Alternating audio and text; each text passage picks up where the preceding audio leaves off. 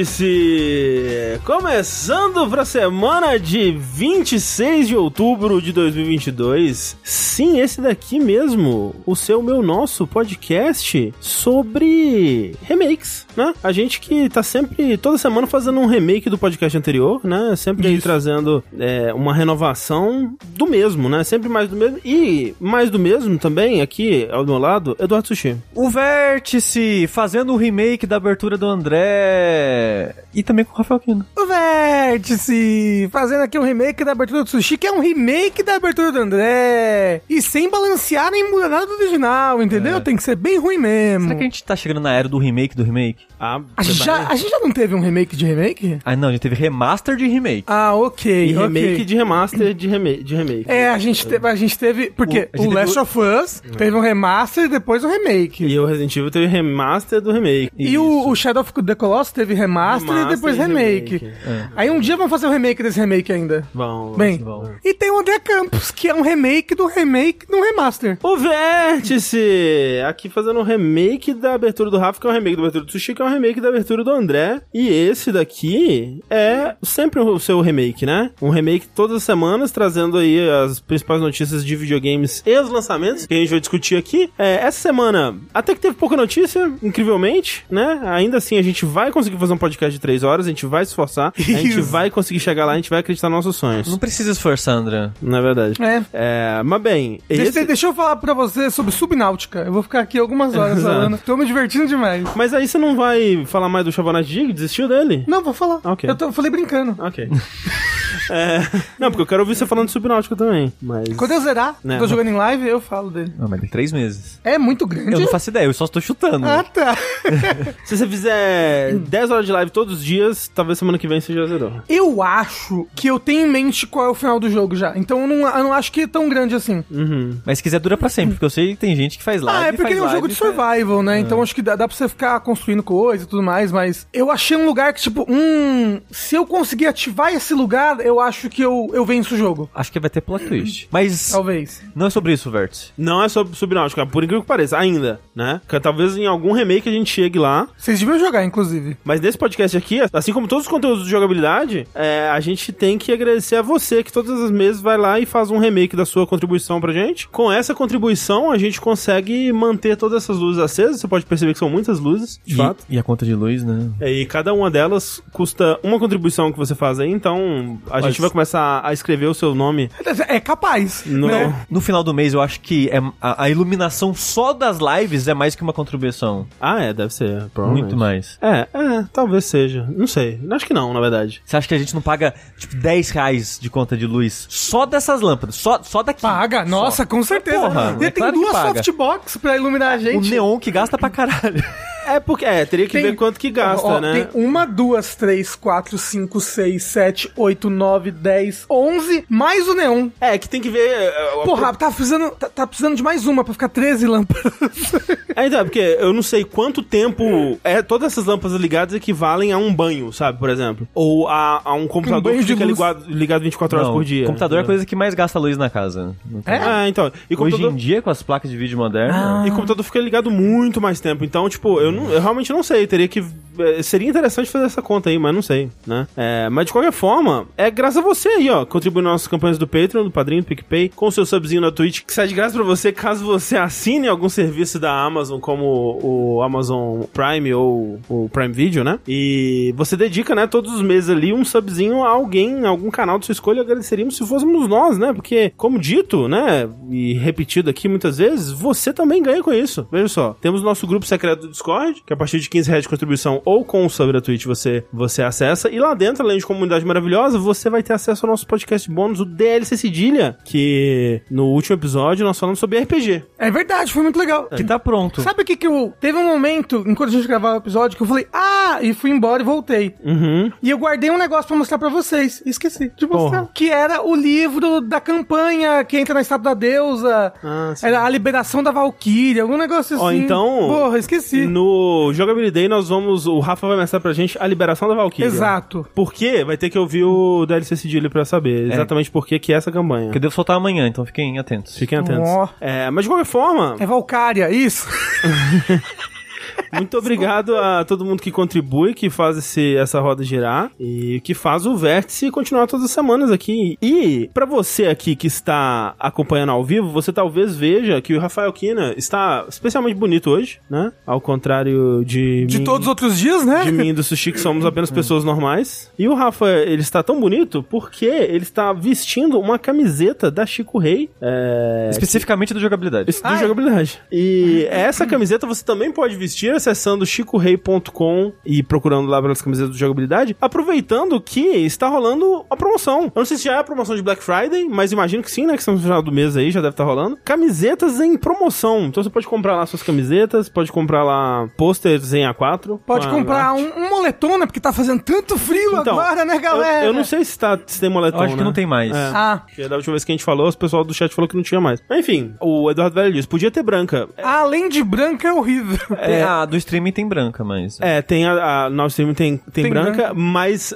não é o feedback que a gente recebe. É todo mundo falando, putz, por que você não lançou a camiseta preta? É, assim, é ó, verdade, todo mundo quer uma camiseta preta. Eu de verdade não recomendo uma camiseta branca, porque a do streaming eu, eu usei uma vez, e por causa tem aquela esquema que o, o suor reage com o desodorante Hum. e ele mancha a camiseta. Sei. Na primeira vez que eu usei, manchou no sovaco. Mas aí você tem que usar a Dove que não mancha É, então, a você tem que usar. Eu já usei produto pra sair, mas fica uma fumacinha ainda. Tem desodorantes para quando você usa camiseta branca. Ah, porra, mas Tem aí você de- tá de sacanagem. Eu já uso de, de camiseta preta, agora tem desodorante da camiseta branca. Então, Mas é- tem pra cada cor de camiseta Ah, tem um, tem um. Tem, da tem, camiseta tem alguns que é duas, Mas eu inclusive. não uso mais desodorante, tô usando aquela pedra que você passa. Sabonete? Não, mas é, não cabe aqui. A gente, vamos, né? Videogame. Tá passando pedra no É sovaco. craque isso. Caralho. Mas é verdade? É, é, um- é, um- é uma parada que tira o, o odor do sovaco, mas não impede de transpirar.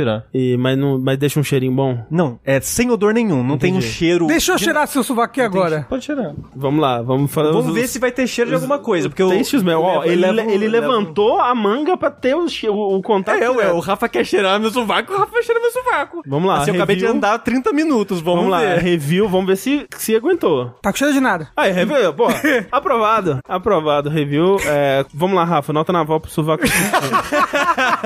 Olha, é muito interessante, de fato. Aham. Eu diria que é um B10. um B10. Um B10 a- os sovacos do Eu- Gil. D10 ou B, B10? B, B, B10, B10. B10. Eu não lembro o nome da substância que a pedra é feita. Que não é uma pedra, um mineral do chão que pega e passa, né? É, um- é um- uma coisa. Pedra pome. É tipo, é, não é uma pedra pome também, mas é, é um bloco de um composto específico que você passa. Supostamente dura dois anos. Peraí, É. se você passou uma vez, você nunca mais precisa passar não, de você novo? passa depois de todo banho. Ah, entendi. A pedra em si ah, dura dois a pedra dois anos. Ah, é tá. isso, é. E o negócio é, você, tem gente que não gosta porque você ainda vai transpirar normal.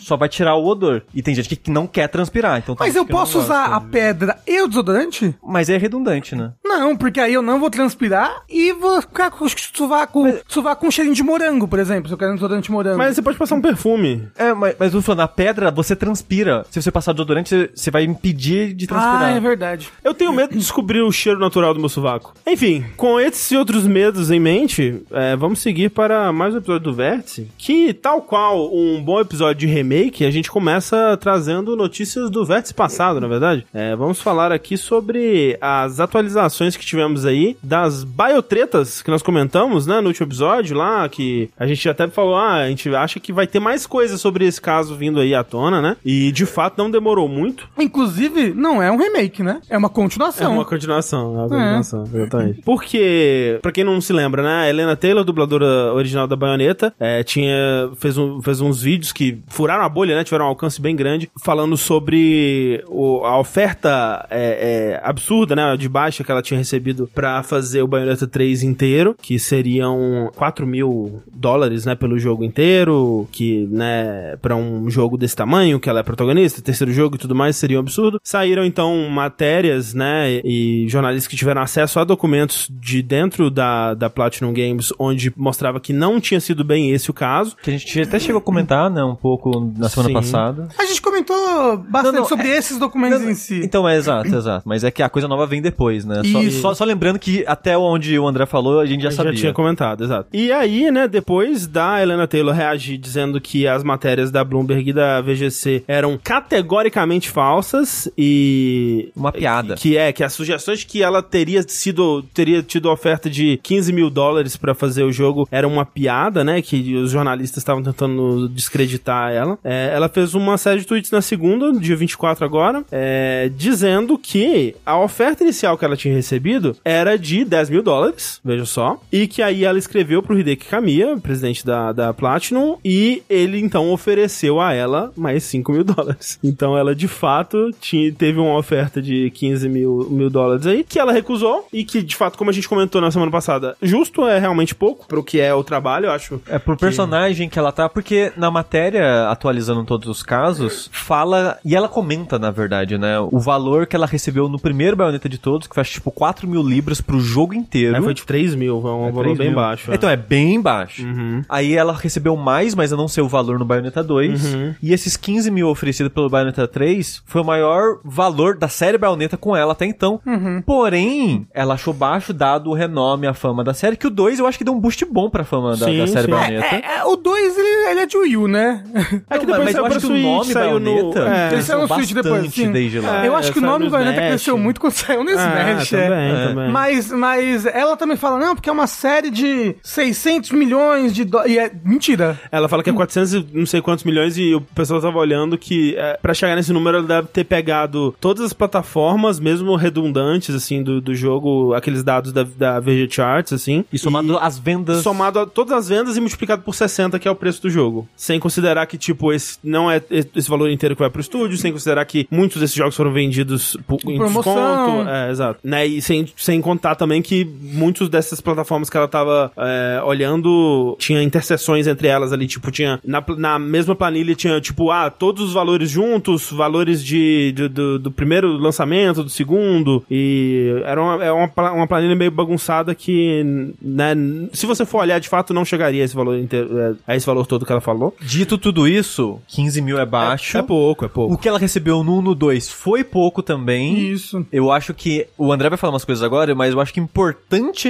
a gente ter em mente que essa parte do valor realmente é um problema e realmente deveria ser melhorado. Sim, e, e o lance lá que a gente falou no episódio passado também, dos residuais, né, dos royalties e tal, que é Isso, algo isso. que aparentemente ela pediu também. Todas essas coisas a gente comentou bem lá no, no episódio passado, falando sobre até, até onde estava essa treta até então. Mas então ela disse isso, né, que ela escreveu pro Camille, ele ofereceu mais 5 mil, fechando em 15 mil, e ela recusou. E depois de, um- de alguns meses ali, o, a Platinum entrou de volta em contato, oferecendo então pra ela fazer uma pequena participação, né, um cameo no jogo, que foi também algo que foi reportado pelas matérias da Bloomberg e da VGC, né, falou que, que eles queriam muito que ela tivesse no jogo, mesmo que numa participação pequena. E aí, pra essa participação, foi que reofereceram os 4 mil que ela tinha dito inicialmente, né. Que aí, realmente, pra uma participaçãozinha, talvez 4 mil faça sentido, talvez vai ser uma sessão só, algumas linhas, né, faz sentido isso daí. E, de fato, depois, quando você vê é, isso que ela falou agora e o que foi dito nas matérias, tudo bate, né? Porque foi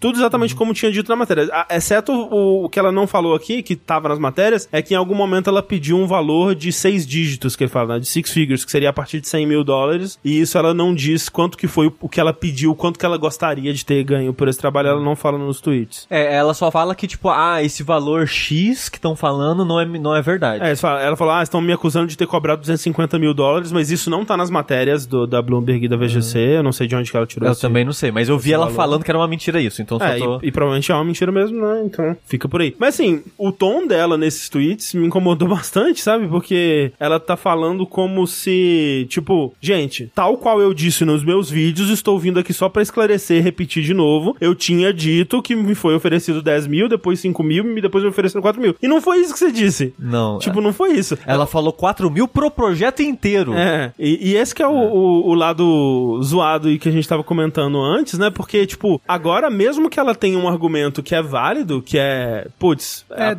protagonista- deveriam ganhar mais? É, a- e, e, né, a protagonista de Bayonetta deveria ganhar mais, né, dado que é uma franquia de sucesso, fica manchado por essa bagunça, né? E- Não, e o pior é, pra mim, o pior é, eu acho que ela tinha ciência do que ela tava falando, de que não era esse valor, não era 4 mil, o jeito que ela explica no vídeo é estranho, mas é que você acaba fazendo o negócio do, do menino e o lobo. É isso? O menino que gritava lobo? Sim. Porque aí quando tiverem casos de, de voice actors pedindo mais dinheiro, não sei lá o quê, é capaz de utilizarem esse caso da, mas a outra lá mentiu, hein? Aí, ó, pô. É, então, o- será que é isso mesmo que você tá falando? O, Br- o Brian DeChart Scott lá, que, é, não sei se é assim que pronuncia o nome dele, mas ele que fez o Connor do, do Detroit Become Human, hoje em dia ele é streamer e, e tal, ele respondeu falando, ah, também aconteceu isso comigo, me foi oferecido um, um papel de, de protagonista, é, Num jogo AAA. num jogo AAA e ofereceram 4 mil também, absurdo, sei lá o quê, e esse argumento dele tá, tá sendo tipo, ah, sei, agora, né, vai dizer que só, só ofereceram 4 mil. Então, o e foda é- eu acho isso muito errado, sabe?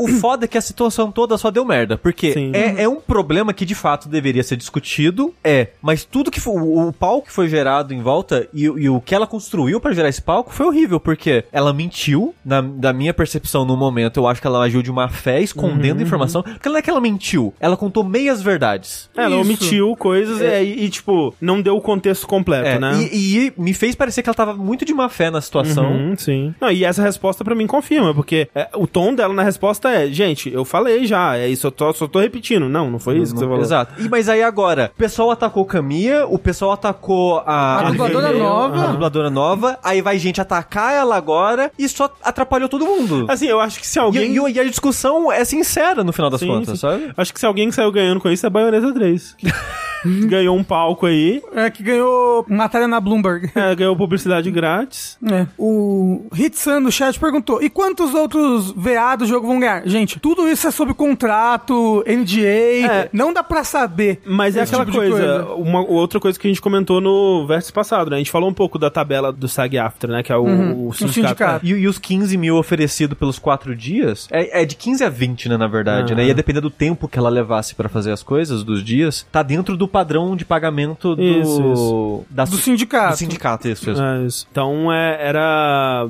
era por volta de 3 mil dólares a sessão, né? É, que, que a gente De 3 a 4. De 3 a 4 mil dólares a sessão, então é. é- Depende do, do, do, né, do tempo que o dublador gravar. Tem aquele lance de. Se forem muitas sessões consecutivas, tem um bônus. Mas assim, de modo geral, é tudo muito pouco, sabe? É muito. E, e o pessoal, tem gente que reage que 15 mil é muito, e tipo, tem que lembrar que é 15 mil por um trabalho que não- você não tá fazendo ele pontual. toda semana, você não tá fazendo todo Exato. mês. Exato, Não é. é um salário. É, o trabalho de, de, de ator, muitas vezes, né? Tipo, é, ah, esse, esse projeto que eu fechei aqui é o projeto que eu vou fechar pelos próximos seis meses, assim, sei lá, né? Dependendo do o ator médio, digamos, né? Sim. É tipo, tipo, não que ele vai trabalhar naquilo durante seis meses, mas ele talvez só consiga um. Um papel grande de novo. É, ele só consiga um papel de novo daqui a seis meses. Então É. tem que ser um dinheiro que sustente ele por tanto tempo. É, e, e- e as- além disso, né, eu acho que o, o- o importante também de, de levar em consideração é que eu acho que a pessoa deveria ganhar proporcionalmente ao sucesso da parada. Se é uma parada que tá É, gerando royalties, né? milhões e milhões, é por mais que, de novo, Bayonetta não é uma franquia muito grande, mas essas pessoas não estão ganhando proporcionalmente. E essa foi uma luta do- dos dubladores que a gente comentou também, que rolou lá em 2017, né, pelos royalties, pelos os residuais, né, e que eles não conseguiram ainda. E que eu acho que, putz, é muito importante isso, sabe? Eu acho que é muito justo, tipo, se você contribuiu de alguma forma para aquele projeto tá lucrando além do que foi esperado e tudo mais, você deveria receber um pouquinho, né, proporcional. E até a própria. É, é Jennifer Hale, né?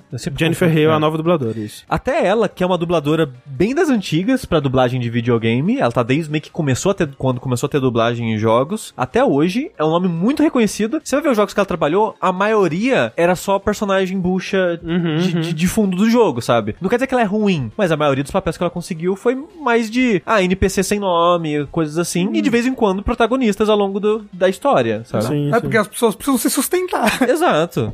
O, o, o próprio. O, teve uma época no PS3, né, que o pessoal reclamava que só tinha o Nolan North. Nossa, o Nolan North tá em tudo, o Nolan North tá em tudo. Você vê os jogos dele? Alguns protagonistas, a maioria capanga C. Sim, sim. É personagem sem nome e tal. Então, esse pagamento que as pessoas querem maior pra quando fazer um, fazem um personagem de mais destaque é pra compensar Uhum. a existência da pessoa enquanto ela acha outros trabalhos. Sim, sim, exato. Tanto que essa voice actor da baioneta, a original, a- Helena Taylor. ela fazia muito mais teatro, né? Aparentemente.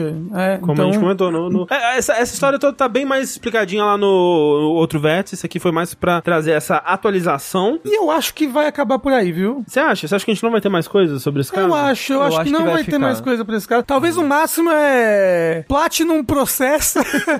é porque, né, ela Eu- furou contrato de NDA, Eu- esse tipo de coisa. Eu acho que nem isso. Eu acho que eles é, só você acha querem. que eles vão que- deixar. É. É, eu acho que só querem deixar isso Não, ela, morrer. ela- eles vão mandar uma cesta de chocolate pra ela. Obrigado pela publicidade, né? Obrigado pelo, pela plataforma que nos deu aí. E, e foda que ela encerrou a carreira dela, né? Né, como voice actor. É, pelo menos por um tempo, né? Vamos ver. É, porque, tipo, pra empresa que vai contratar, vai falar, eu vou contratar essa daqui, essa, essa voice actor aqui, que quebrou o contrato, falou mal da empresa, É. fez o escambau, sabe? É um perigo, sabe? É contratar essa pessoa é, é, um, é, um, é um perigo. Exato. Então, tipo, é triste por ela, né?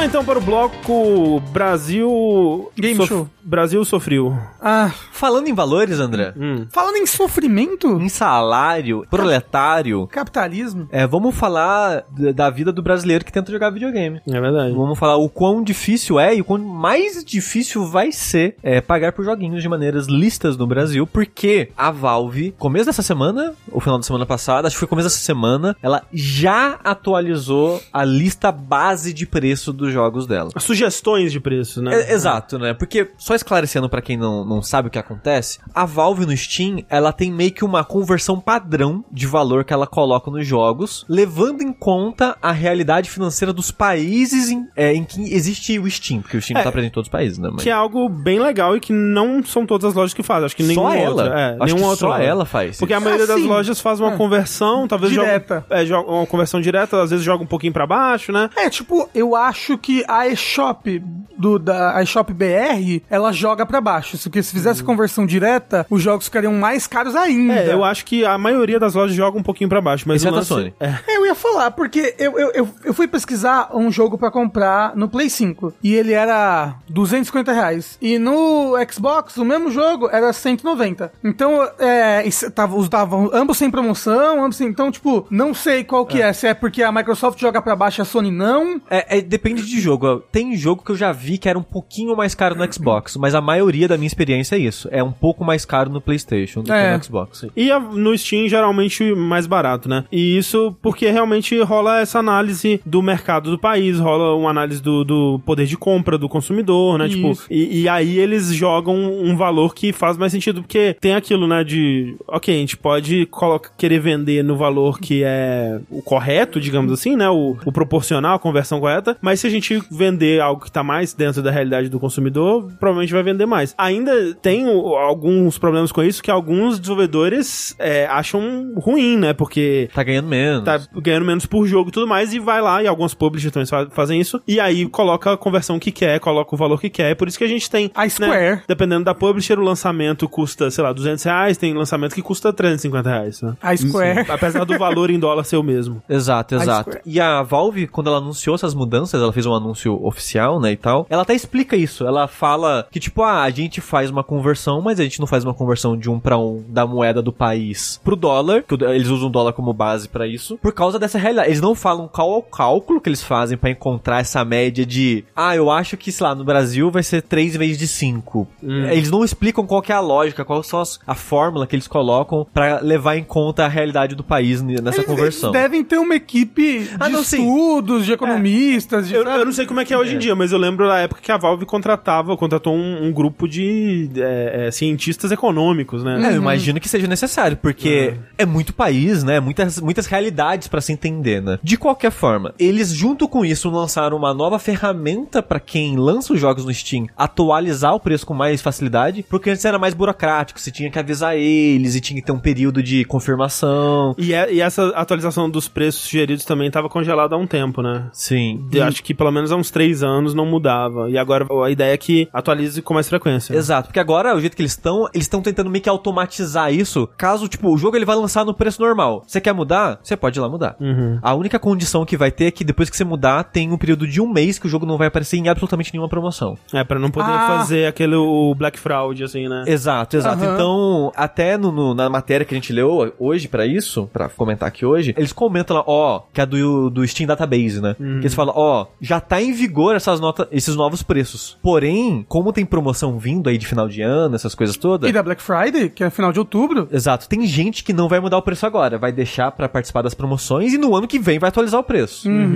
E mas os jogos que já vão lançar agora já vão lançar com esses preços novos porque já tá em vigor os preços novos. É, quem quiser seguir os preços sugeridos, né? Exato. Assim, eu imagino que ninguém vai jogar pra baixo, Aham. mas tem Ah, estúdio fazendo a conversão por 5 é, né, reais, 5 reais o dólar, provavelmente vai continuar fazendo né, essa conversão. É, corrigindo, Black Friday é final de novembro. É, Confundi. é, isso. Cafundi. Final de outubro é, é Halloween. Mas olha só, eles já lançaram a tabela que vai ser esse preço base que vai ser o preço que vai estar se o estúdio não quiser mudar. É, ah, ou seja, a Steam atualizou o preço base dos preços Isso. para o Brasil. A sugestão de preço. A Isso. sugestão de preço. Os, a- a- os estúdios grandes, que normalmente é mais indie que não muda o preço. O estúdio grande, tipo, sei lá, Namco, é, Square. Square. Activision, eles já mudam, eles vão continuar mudando, então pra eles não vai fazer diferença no final das contas. É. Mas pra muito jogo pequeno vai. Então eu peguei uns valores aqui como base. Eu peguei um dólar como base pra vocês verem como mudou a conversão. Que o, a conversão atual era de 2,29 Nossa. por dólar. É muito camarada, né? Muito camarada, muito camarada. Muito.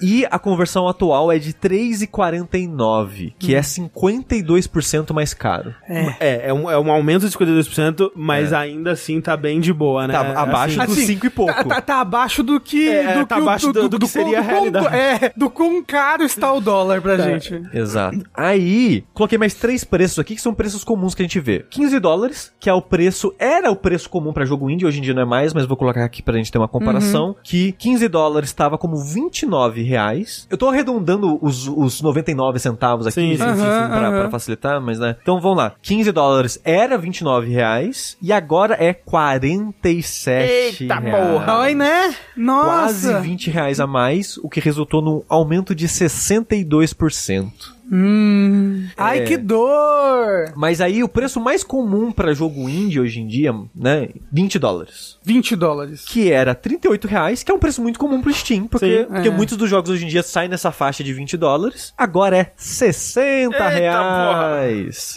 Que é um aumento de 58% no preço. Nossa. É, é foda, né? Que você pensa, ah, mudou de 2,20 pra 3,50. Ah, foi um realzinho. Mas é, um rea- mas é 1,50 por cada. Por cada real, né? É, por cada, por cada dólar. É, por cada dólar. Então. E aí o preço cheio, 60 dólares, que a gente não vê tanto, porque a maioria dos estúdios hoje em dia que lança o jogo a 60 dólares já vai lá e faz a correção Sim, manual. sim, sim, sim. Mas o preço anterior, né? O recomendado, o sugerido anterior era 110 reais e agora é 162 reais. Um aumento de 47% esse. É realmente, né? Engraçado que a gente não vê esse valor pra nenhum jogo de 60 Não, dólares. não. Tipo, que jogo de 60 dólares que lançou a 110 reais, sabe? Nenhum. É engraçado que tem alguns que lançam a 100 reais. Então, tipo, tem gente que corrige pra baixo. Ah, é? É. Que bizarro, não, não lembro. É porque as empresas como a Square, como tudo mais, elas botam 6 reais, né? O dólar. É, 300, sai 300, 350 reais. Exato, 300, 350. Não, é o um The Quarry, né? socorro. O The Quarry saiu acho que 300 e pouco, não foi um Não, negócio não, assim? foi, foi. Que a Namco também tá num foda-se assim. É. O, mas, o André, uma coisa que a gente não falou é que essas mudanças de preço não foi só pro Brasil, né? Não, Não, tem, a- não. tem a tabela mostrando como que ficou em cada país. Tem uns. Cara, a Argentina teve um aumento de 400%. Curulho! Porque realmente, tipo, a- o, o peso, né, argentino, Isso. ele Tá muito desvalorizado. muito desvalorizado. Tipo, de 2018 pra cá, a parada custava, tipo, um, um dólar em 2018 custava 20 pesos, hoje em dia custa, tipo, 150 pesos, sabe? Se eles fossem fazer a conversão na moral, né, tipo, pro que tá realmente a moeda, teria subido, tipo, 800%. Caralho! E é, e é triste isso, porque a Thalissa tem um amigo que ele é de família argentina, e ele foi visitar recentemente esse ano. E ele falou que tá muito barato as coisas lá, por um real. É, Exato. E olha que o real tá uma merda. Exato, Ele, ele falou que se quiser, tipo, um lugar pra viajar que não vai ser tão caro, porque viajar é caro, no ponto, é Argentina. Tipo, vai pra Argentina que é perto e não vai ser tão caro. E é muito Porque pro gostoso. resto do mundo, sub- né, vai estar ainda mais caro, porque o, o real tá pior em, em relação aos outros países. E a, como o, o Darius Dan falou aqui no chat, a eShop da Argentina é uma das mais baratas do mundo por causa disso. É, né? e- Porque o preço é ajustado pra Argentina e por isso, se você conseguisse comprar lá, é, É, bem barato. Mas a Aqui antes com né? essa mamata, né? Então, é, você não consegue comprar com cartão de crédito de outros países. Hum. Mais, né, hoje em dia. Mas, por exemplo, a gente compra um monte de coisa no Japão por causa do nosso amigo que mora no Japão e compra os cartões Sim. com ien pra gente, né? Sim, sim. Mas é, se você tiver um amigo na Argentina, você pode migrar sua conta pra Argentina, ele, te, ele compra os cartões eu- com peso. Eu acho que dá pra mudar pra Argentina ainda. Eu acho que é por continente o cartão. Então, eu sei que pra América do Norte a gente não consegue. Sim, mas eu acho que a América do Sul a gente É, consegue. talvez consegue. Ah, então dê. É, talvez vai. Então dá, então dá. Então aí, ó, aproveite-se da crise é, assustadora que tá assolando a Argentina. aí. Jogue tanto- videogame. Tanto que May Shop é mexicana. Aham. Ela tá porque a última coisa que eu comprei, sei lá, o Picross, algum Picross que eu comprei tava no México mais barato e tá no México a minha conta. Porra, assustador, viu? Quando Ó. eu vi lá 400%, meu Deus. O Eleven falou, comprei Persona 5 Royal por 160 reais na Colômbia. Né, que tá no Switch, né, agora, Persona 5 Royal. Ah, Eleven. E é que eu não assisti Stranger Things. Mas é isso então, gente. Né? É isso, os preços vão subir uns 50% aí mais ou menos. Ah, demorou até, eu diria. Demorou. Na verdade, durou bastante. É. É, Mas tudo que é bom, né, dura pouco. Mas eu fico triste porque, tipo, o Trombone Champ e outros jogos pequenos assim, muitos desses eu comprei porque, tipo, ah, porra, 20 reais. Aí você vai comprar agora vai estar, tipo, ah, 40 reais, sabe? Aí, você, aí diminui, né, o desejo o, de fazer Claro. compras impulsivas. Isso, exato. Compras impulsivas? Tá mais pra compras impossíveis, né? Não? Oi. Canta barulho de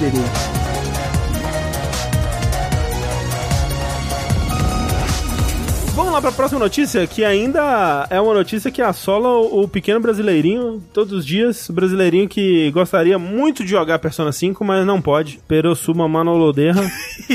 porque Persona 5 tem em espanhol, mas não tem em português. Eu acho que tem em espanhol. Assim, né? Porque é, espanhol, que é a segunda língua mais falada do mundo, assim, em questão de, é, sei lá, a primeira língua mais falada do mundo, teoricamente, é o Mandarim. É o mandarim, a segunda é o inglês, provavelmente, não sei. É, mas eu tô falando não em quantidade de pessoas, mas em quantidade de países, né? É, Persona 5 está tendo um, um segundo lançamento aí, né? Porque Isso. agora está sendo lançado pra Game Pass, vai estar vai tá no, no, no Xbox. É, é, sair é, ele está lançando para ah, os consoles atuais, É. né? Porque o Persona 5 é um jogo de PlayStation 3. Aí no PlayStation 4 lançaram o Persona 5 Ro- ó, Royal, Royal. que é um DLC embutido, mas você tem que rejogar o jogo todo porque muda coisa no, muda coisa no jogo base. É, ele, é um, ele, é, ele era originalmente jogo de PlayStation 3, mas ele lançou a versão original saiu pra PS4 também, né? Também. É, sim, sim. E aí, agora pra geração atual, eles estão portando o Persona 5 Royal, porque vai sair no Game Pass. Já saiu, né? Inclusive no Game Pass, já, você já pode jogar na sua casa. E saiu, por exemplo, no Switch também, no PC, PlayStation 5, Steam. no PC, Steam. Muito bacana. Game Inclu- Pass. Isso. Inclusive porque, né, é, esse é o primeiro dos três que vão sair aí, né? Eles vão relançar também o 4 pro PC e o 3 pro PC e vai lançar e tudo mais. O Pro ne- Xbox com. É, o negócio é, Sushi, existe uma coisa na internet que se chama data mining, né? Ah, nossa. né? E, e... E a pessoa se descobrisse um DLC assim? Então, Jamais. né, que loucura. E o que aconteceu é, chegou esse novo, essa nova versão do Persona 5 Royal, e eles estavam fazendo uns datamine, né, ver se tinha alguma coisa nova que eles botaram e tudo mais. Detalhe, fizeram datamine na versão pirata do Switch que tava na internet antes do jogo lançar. Isso, né, que tinha caído do caminhão. E o negócio é, eles acharam ali na, na- nas datas, né, referências... Você quer dizer nos dados? Isso, nas datas é foda, né, porque é data... Estamos perdendo o Rafa, gente. Ele tá lentamente escorregando. Daqui a pouco ele, veste que vem, ele já vem vestido de, de soldadinho britânico. de, Não, ele vai vir de com, Uncle com Sam. Não, ele vai vir com aquela jaquetinha do Faria Limer.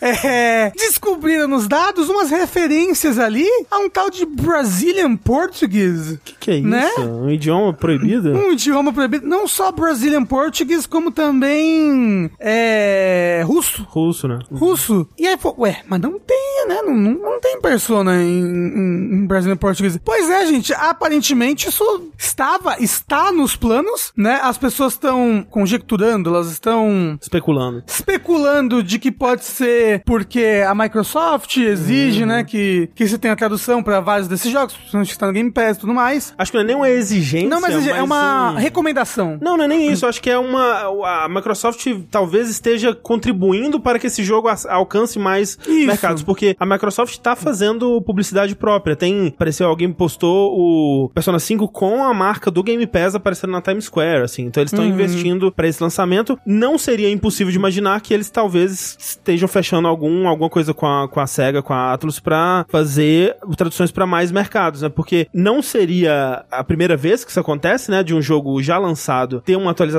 pra adicionar localizações. Inclusive, da última vez que eu me lembro aí de um grande jogo que aconteceu, isso foi da SEGA, que foi o Yakuza Like a Dragon, que foi adicionado português brasileiro e russo. Olha só. E olha que coisa engraçada que corrobora essa, essa teoria de que vai lançar em português brasileiro, ou como o pessoal fala, é, brasileiro americano, né? Que tem o brasileiro americano e o brasileiro europeu, né? Ah, entendi. Entendi. E. Na verdade é só português e é outro verdade, é europeu. português e português europeu. O brasileiro de Portugal e brasileiro. Isso. O que corrobora é a gente tá tendo marketing da Atlus em português, Brasil. Sim. Né? Por exemplo, no, no, no Twitter. É, não tem. Nos trailers não tem caixinha de diálogo do jogo Isso. com coisa, mas tem uma legenda, no Legenda, vídeo em é. português. É. É isso daí. E, e o tweet em questão está em português Sim, também. também. E do perfil internacional. É, mas assim, isso daí é mais comum. Tipo, de jogos que mesmo que não tenham localização, ter publicidade é, no idioma. Que aí realmente vem. É um pacote, né? Que eles fecham pra, com uma agência de publicidade, alguma coisa assim, que já decide ali quais são os mercados mais importantes. E muitas vezes a própria agência localiza, né? E, e mesmo que o jogo não tenha é, tradução, já aparece nesses mercados traduzido. Mas eu acho que esse data mining, o precedente do Yakuza Like a Dragon e o investimento que a Microsoft me deixa, putz, será? Eu ainda acho difícil, hein? Vou dizer aqui. Eu acho um pouco, né, um sonho aí que eu fico meio assim. Mas, André, o que, que é esse negócio da equipe Atlantis? Que eu vou te falar que eu não entendi direito. É, então, porque aí eu coloquei na, na pauta que, independente do que isso aconteça, do que aconteça é, em relação a, a Microsoft tá investindo pra traduzir ou que vai rolar uma tradução oficial da Atlus, esse jogo estará em português, né? Porque esse jogo está no PC, Esse né? jogo está no PC. E já tem uma equipe De fãs. é, de, de fãs que já tá or- organizada aí pra traduzir todos os personas, vai traduzir inclusive o Persona 2, Original Sim, vai traduzir o 3, vai traduzir O 4. é, é, já traduziu o 4, Ah. vai traduzir o 5. É, então, assim, independente do que ó, ocorra por aí, né? Vai ter Persona 5 traduzido. E aí, eu não sei o quão difícil é, por exemplo, pra daí migrar isso pra uma versão é, de, um, de um Switch desbloqueado, por exemplo, né? Uhum. Mas né, no PC, podem ficar tranquilos que em breve, porque esse pessoal também é recordista, né? O É. Metroid Dread lá, acho que tipo na Antes do semana. jogo lançar. É, isso, na semana que o jogo ia lançar, assim, já tava traduzido em português, porque vazou antes, né? Uhum. Tudo bem que o Metroid Dread é um jogo com bem menos texto do que um Persona, né? É que é um JRPG que é praticamente só texto, né? Sim, Não, mais sim. 100 horas de jogo. Exato. Então, vamos esperar pra ver o que vem por aí. Queria parabenizar o Rafa que ele não fez uma piada com senhora. Eu, eu juro que eu fiquei muito tentado, mas eu me segurei. Eu sei, eu, todas as vezes que, que faz a, fala a palavra senhoras, você. senhoras, senhoras, senhora, né? É, é impossível não fazer a piada. É, é impossível não.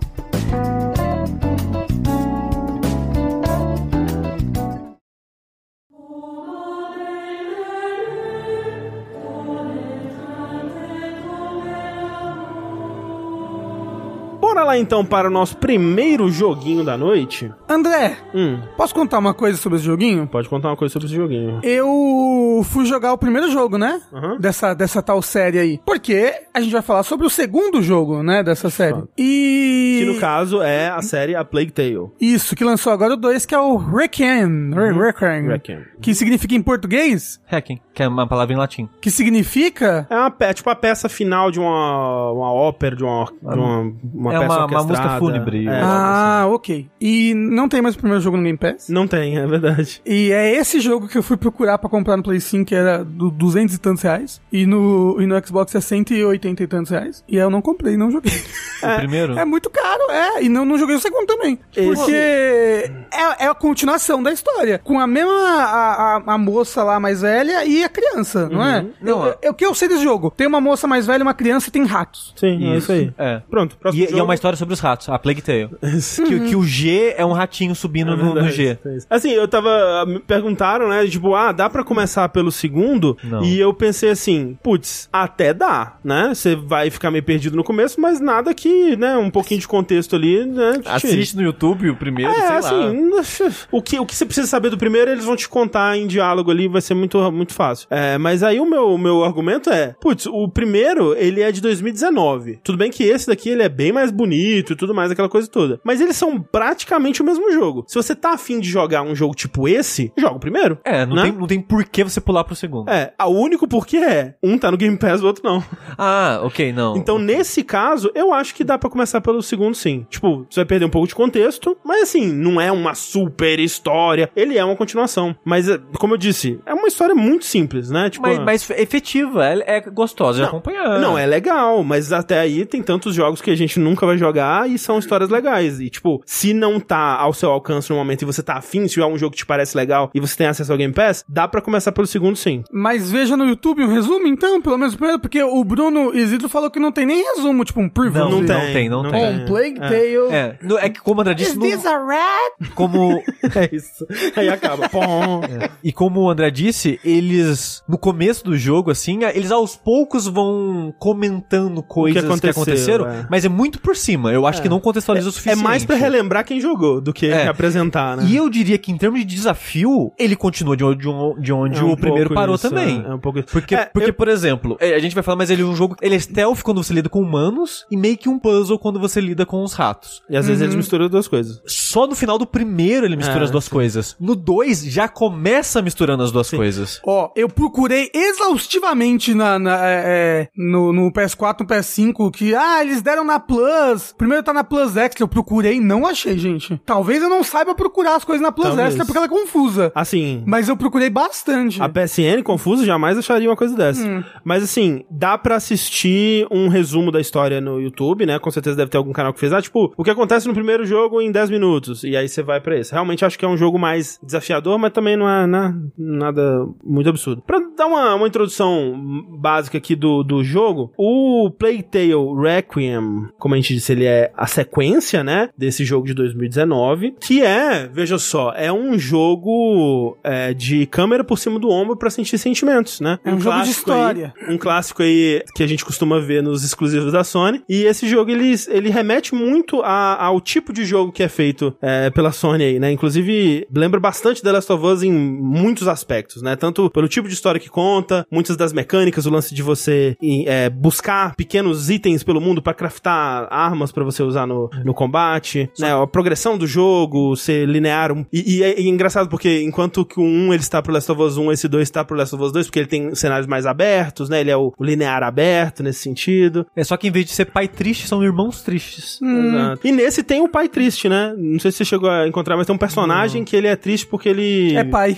é, é, perdeu o filho na guerra e tal. E aí ele vê no Hugo uma, uma espécie de figura fi- filial. Filial. Assim, né? E ele é um, um jogo desenvolvido pelo Asobo, que é o estúdio que fez grandes jogos aí como... Flight Simulator. Flight Simulator e aquele jogo do, do, do Carros pra Xbox 360. É um estúdio mais de, é, mais de porte, né? Mais Ele era um de- estúdio mais de suporte e agora que ele tá, né, fazendo seus próprios jogos aí. Ele é canadense? Ele é francês? O que ele é? francês. É, eu acho que é um Ah. estúdio francês, né? É. O que eu acho mais legal desse jogo é o, o setting dele, né? O, o- a situação onde ele se passa, digamos, né? Porque ele se passa na, na França, é uma versão fantástica da França do século XIV, que seria ali a época da, da, Da peste negra? Peste bubônica, exato.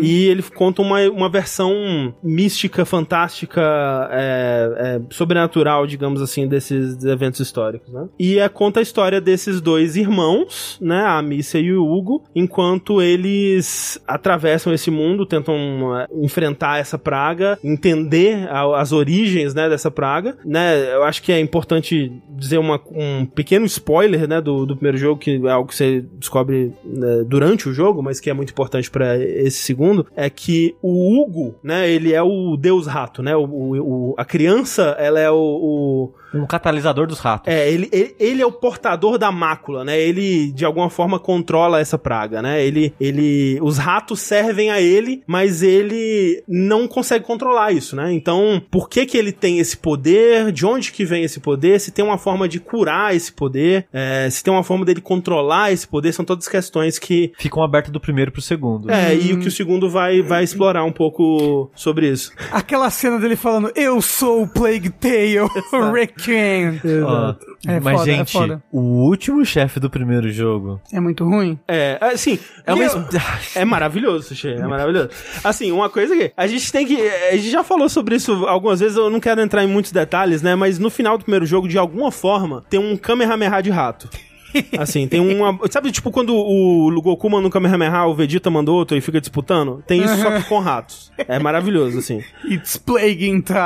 É tipo isso. isso. Mas enfim, e assim, o que eu acho legal é que o 2 ele começa a partir dessa loucura. Quer dizer, ele demora um pouco pra chegar nesse nível de loucura, mas uma das coisas que o estúdio trabalhou bastante é, ne- nessa sequência foi na engine dele, né? Então, a parte técnica desse jogo é inacreditável. Assim, é um dos jogos mais bonitos que eu já vi na minha vida. É engraçado, né? Que eu vi vim do Scorn semana passada, que é um dos jogos mais bonitos que eu já vi na minha vida, pro Plague, Plague Tale Requiem, que é incrível. Assim, a gente jogou ele no, no PS5, né? A gente recebeu ok e Tipo, o modelo de personagens tá meio que o que você espera mesmo, mas o mundo. E eu acho até, em termos de modelo de personagem, eu acho que a animação, ela denota limites ali, né, de captura facial de animação mesmo, mas até, por exemplo, tipo, a, a, o shader de pele, né, que pele é um negócio muito difícil de fazer em videogame, como que ela reage à luz, né, e muitos jogos fica parecendo uma massinha, ou fica parecendo meio plástico, e, e você vê, assim, a, a, luz interagindo com a pele, né, aquela coisa toda, é um dos jogos mais impressionantes nesse sentido, e assim, principalmente, como o Sushi disse, o mundo, assim, é, é, tem cenas de... O, o comecinho mesmo, que o jogo ele sabe que ele é bonito, né? Igual o primeiro ele começa num set piece visual também, né? Que é você andando no bosque lá com acho que seu pai. E esse começa também num outro set piece visual que é você brincando com o seu irmão e um outro carinha lá do primeiro jogo. Ele já começa meio que num campo aberto, assim, com umas ruínas. É muito bonito. É Muito muito, bonito. bonito. E, e não só assim, tipo, ah, o cenário bucólico é bonito, mas assim, bem no comecinho você chega na cidade e você passa por um, por um mercado, né? E assim, muito denso, muito NPC, muita coisa acontecendo. Bu não, bonito, assim, de doer. Bonito, lindo, lindo, assim. E, e é um jogo que, eu, que ele é bem mais ambicioso até que o primeiro, né? Então você tá constantemente. Assim como o primeiro você tá viajando por esse mundo, mas você tá é, chegando em lugares diferentes, né? Então tem muitos cenários que te dão essa. Você fica embasbacado de tão bonito que o jogo é. E por conta disso, né? Por conta dessa evolução na engine, uma, uma novidade que eles conseguiram trazer é que eu acho que eles falaram que na primeira, no primeiro Plague Tale, você conseguia ver na tela ao mesmo tempo uns 8 mil ratos. E nesse Requiem você consegue ver ao mesmo tempo na tela, tipo, 300 mil ratos. Caralho! E tem uma. Cara, tem umas cenas. Que usa todos assim, os 300 mil. é, é, assim, é, é de, de você gargalhar, de tão absurdo que é a parada, sabe? Então, De tanto rato. é muito. Cara, é muito. Assim, o rato. Olha, eu só quero um rato gigante feito de rato. É muito. Assim, é, é, o rato nesse jogo, ele, é- ele serve como um, um fluido, né? Tipo, é, É. o- é- tem um tsunami de rato. Tipo, é, meio que isso. Eles estão usando. Né, Mecânica de fluido pra rato. né? Mecânica de fluido, só que em vez da partícula ser de água, a partícula é um rato. É Partícula basicamente de isso. rato. É, é basicamente isso. E realmente tem umas cenas que são inacreditáveis, assim. E, né, como eu disse, o jogo, na parte de, de, de jogar ele, de fato, é essa coisa da aventura, jogo bem narrativo por cima do ombro, sentir emoções, aquela coisa toda. Não é uma coisa muito mecânica, né? Mais um. É, ele, ele tem bastante mecânica, porque, que nem o Sushi tá falando, ele é um jogo principalmente de, de stealth, com elementos de, de puzzle. Então você tem essa coisa do. Você tá constantemente ou enfrentando humanos, que o jogo te incentiva a não ser visto por eles, né? Então você tem que. Porque meio que não tem um combate. Você pode tentar se defender de algumas formas, É. mas ela não é uma guerreira. Ela não vai sair matando os guardas É, nem nada do tipo. ela até Ela dá um consegue. stealth kill assim, pá! Isso consegue, mas é bem lento. É, é lento e é só em alguns tipos de inimigos, né? Então, por exemplo, inimigos que tem. que não usam capacete, né? Ela usa uma funda, né? Uma. Sim. Aquela arma que gira e joga uma pedra. Aquela arma que o, o Davi usou pra Davi matar o Golias. Exatamente. Exato. Que se, se o inimigo não usa capacete, ela consegue acertar na cabeça e mata. Porém, essa arma faz muito barulho, então não é sempre que você pode usar também. É, se Ela tem tem- muito inimigo por perto, não dá pra usar. Ela faz e, barulho quando roda, né? Ela vai... É.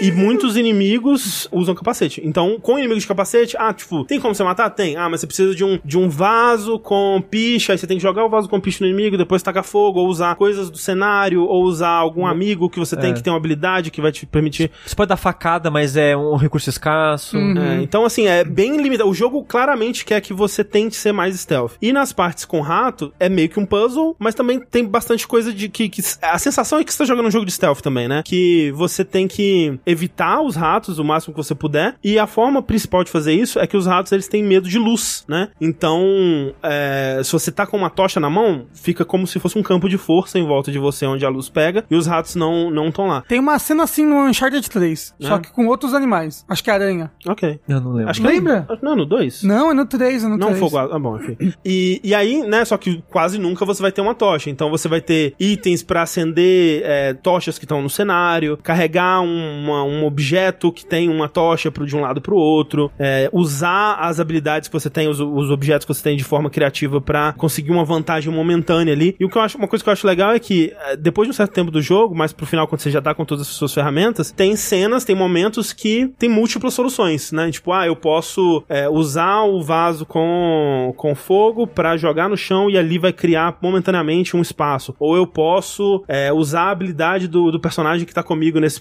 pedaço pra acender uma outra coisa e mandar um. encontrar uma, uma tocha temporária que eu possa acender e levar e passar pro lado. Tipo, tem soluções diferentes dependendo do que você quiser fazer, que é, eu acho, achei legal que puxa um pouco da criatividade, da, da, da, da expressão do jogador, digamos assim. Você pode jogar um pedaço. pedaço de queijo assim num canto e todos os ratos vão Se um lá. pedaço de queijo tiver uma, uma lanterna dentro, Ah, talvez. Às vezes você derruba pedaço de animais mortos. É verdade, é verdade. Pros, pros ratos irem lá comer e você passar enquanto isso. Mas todo Sim. mundo sabe que rato se alimenta exclusivamente de queijo e leite. Isso é verdade. É, e, e, inclusive tem, né, ele, ele tem é, uma, umas, não é bem skill tree, mas ele te dá habilidades dependendo de como você lida com as sessões de combate, né? É, é porque não- você não compra as habilidades. O jogo É. te dá pontos naquela skill quanto mais você usar ela. Uhum. Então, se você, Tipo li- se você lidou com aquele encontro mais stealth, você vai ganhar um. Você vai encher a barrinha do stealth. É que é uma barra, né? Não são Uhum. pontos. E conforme você vai ultrapassando limites nessa barra, você vai ganhando habilidades pra te ajudar. É, e aí as outras barras é tipo, ah, oportunista, se você usa bastante da- das coisas do cenário pra Tem- lidar com os inimigos e com os ratos. É, e, a outra de alquimista. Não, a outra é de, de violência, né? Se você mata todo mundo. É, é que tem uma que é tipo fazer crafting de coisas. E Então, é acho esse que é o cenário? oportunista, Ok, é, ok, acho que é ok. essa. É que eu não lembrava os nomes. É. Então tem stealth, oportunista e agressivo. É, eu, eu não É. lembro qual que é o nome do Agressivista. agressivo, mas, mas é um negócio assim. É, eu quero o do agressivo, que a primeira habilidade é, é empurrar os guardas nos ratos ou, ou- ou no que mesmo? No, no fogo, né? É, acho que é isso, é. Aí você pode matar os guardas sem gastar recurso, só empurrando se ele estiver perto. Eu quero muito isso, porque me parece muito bom. É, tem um, um, um do jeito bom de lidar com guarda é se ele tá com a tocha, né? Você tem uma parada que apaga a tocha dele. Ah, Aí os ratos vêm tudo É. em cima. é cuspe, né? Você- Isso. é. No 1 já tinha isso, já. Tinha, tinha, exato. É, muitas das coisas que. Esse jogo ele é muito uma sequência mesmo. Tipo, ele é o, me- o primeiro jogo expandido, né? Então ele vai ter as mesmas coisas que o primeiro tinha, só que mais. né? E mais Então- bonito. E mais bonito. Então, Nossa, o André, a gente já tá passando o gameplay do jogo aqui, e o que o André falou é muito verdade mesmo. Essa parte da, na- na- no mercado, no marché, uhum, no começo do jogo, é uma parada muito Naughty Dog. muito, não. É, é tipo aquela parte do mercado no Uncharted 4. Que tipo, você tá andando, aí cada vendinha você pode interagir, seu irmão vai ter um comentário sobre aquilo. Tem um joguinho que você pode fazer, e aí vai ter É. um momentinho de gameplay pra você né, testar o gameplay num, num contexto não violento. Sim. Aí vai ter uma parte que é tipo um palco, um showzinho, você pode colocar o irmão no. Não pode, você tem que colocar, eu acho. É. O irmão no ombro, aí você anda um pouquinho com o irmão no ombro. Então, tipo, é umas interação que meio que é boba, entre aspas, mas pra criar, criar esse laço, né? Sim, esse elo. sim. Que é uma, uma, é, um, é uma técnica assim que me lembra muito Naughty Dog mesmo. Muito mesmo. Uma coisa que o Bruno Isidro falou mais ali pra cima no chat é que ele acha que é, é importante jogar um, ou pelo menos assistir o um, porque você cria ligação com esses personagens e que se importa com eles nessa história nova que vai ter ser contada. eu, eu total acho que é, se você tiver como jogar um, é válido. Ou é assistir, porque- pelo é, menos no o- YouTube. É, porque é um, é um bom jogo, eu gosto bastante, e eu acho que vai adicionar, mas é aquilo, não deixe de jogar esse caso você não, não, não tenha acesso a um e você queira jogar esse, porque eu realmente acho que é uma história relativamente simples que você consegue se- estar a par dela. E assim, eu, caraca, eu vou te dizer, joguei o, o 2019, lembrava mais ou menos como terminava. Agora, você começa com aquele Lucas lá. Quem é Lucas? Então, eu tenho. Caralho, Sim, assim, eu- fui, eu fui- ah, é verdade, né? Tinha um menino alquimista É, que te aprendiz de ajudava. alquimista que te É. ajuda, é, você Não, mas foi depois, assim, né? Lembra? Eu acho que você até encontra ele numa fazenda, você tem que fazer umas paradas na fazenda pra ajudar ele. Você tá me dizendo. Eu acho que é isso. É, vovó. Tipo, eu lembro das coisas principais, né, do, do jogo, mas realmente não lembrava desse Lucas. Não lembrava que a mãe dela estava com ela. Isso eu não ainda. lembrava. Não eu fiquei, lembrava. quem que é essa moça que ela chama de mãe? Será que ela, será que ela acha que é adotiva? Porque na minha cabeça a mãe tinha morrido, mas aparentemente não morreu. Nessas histórias a mãe sempre morre, né? O que, que ela tá fazendo viva? É. Não, assim, a gente tá vendo aqui agora. Olha, olha esse cenário. Olha esse lugar.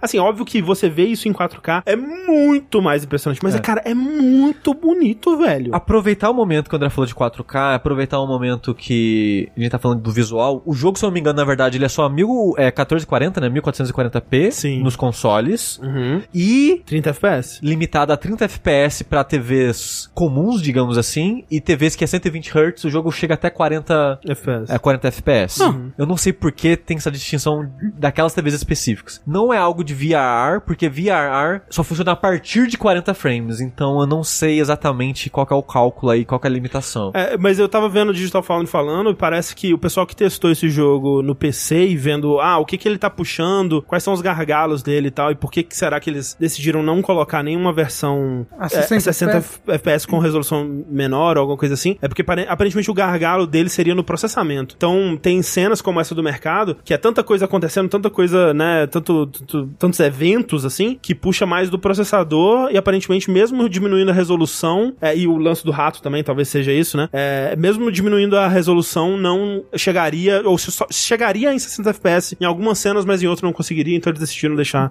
30 mesmo. Eles não querem esse filme? Bota 24 logo. Exato. E duas É. barras pretas em cima e. Isso. Isso. Que nem aquele jogo lá do lobisomem, The Order. Isso. Não, é, The Order, exatamente. É, mas assim, falando sobre a parte de stealth, não sei o que você achou, Sushi, mas é, eu, eu, eu, eu não sei, eu, eu, pra mim é um sistema de stealth que falta um bocado, assim, pra, pra ser um bom sistema de stealth. Pois é, falta ferramenta. Falta ferram- Exato. Ele não tem um bom equilíbrio, assim, tipo, ele. Eu, eu sinto que bons sistemas de stealth eles têm que ter um equilíbrio entre o que ele te pede e o que ele te oferece, sabe? Eu acho que esse, esse stealth ele exige demais de você sem te dar o suficiente. Então, por exemplo, você é muito facilmente detectável, assim. Tem momentos onde você acha que está escondido e o inimigo te vê, assim. Então, ele é, ele é um sistema de stealth que exige muito, mas você não tem, por exemplo, uma ferramenta pra distrair os inimigos o tempo todo, né? Essa- Isso cê- de vez em quando tem, dependendo do parceiro que tá com você, né? Porque isso vai mudando bastante ao longo do jogo. Tem uma amiga que fica com você que ela consegue, por exemplo, é, botar fogo no mato. Aí o foguinho no mato atrai um inimigo que vai pra lá. Mas você não, por exemplo, você jogar uma pedrinha, não, não chama o inimigo o tempo todo. Só se você jogar num objeto específico que o jogo põe como parte do level design. Ah. É, você pode jogar, por exemplo, um vaso, é, que aí o vaso faz barulho, mas o vaso é super limitado. É né? um recurso Então- que no começo só tem dois. É. Só pode carregar Mas dois você vasos. carrega vaso com você? É uns vasinhos, assim, tipo. Ah, tá. É, tipo uma porcelaninha. É, que, que inclusive você usa pra. Fazer é, bombas. Fazer bomba, fazer outras coisas. Então, tipo, Ah, usar isso então pra não é distrair bom, inimigo. É, eu entendi. Não é muito bom. Então, assim, ele, eu sinto que ele não te dá muitas, muitas ferramentas, ele não é, é, não é um, um,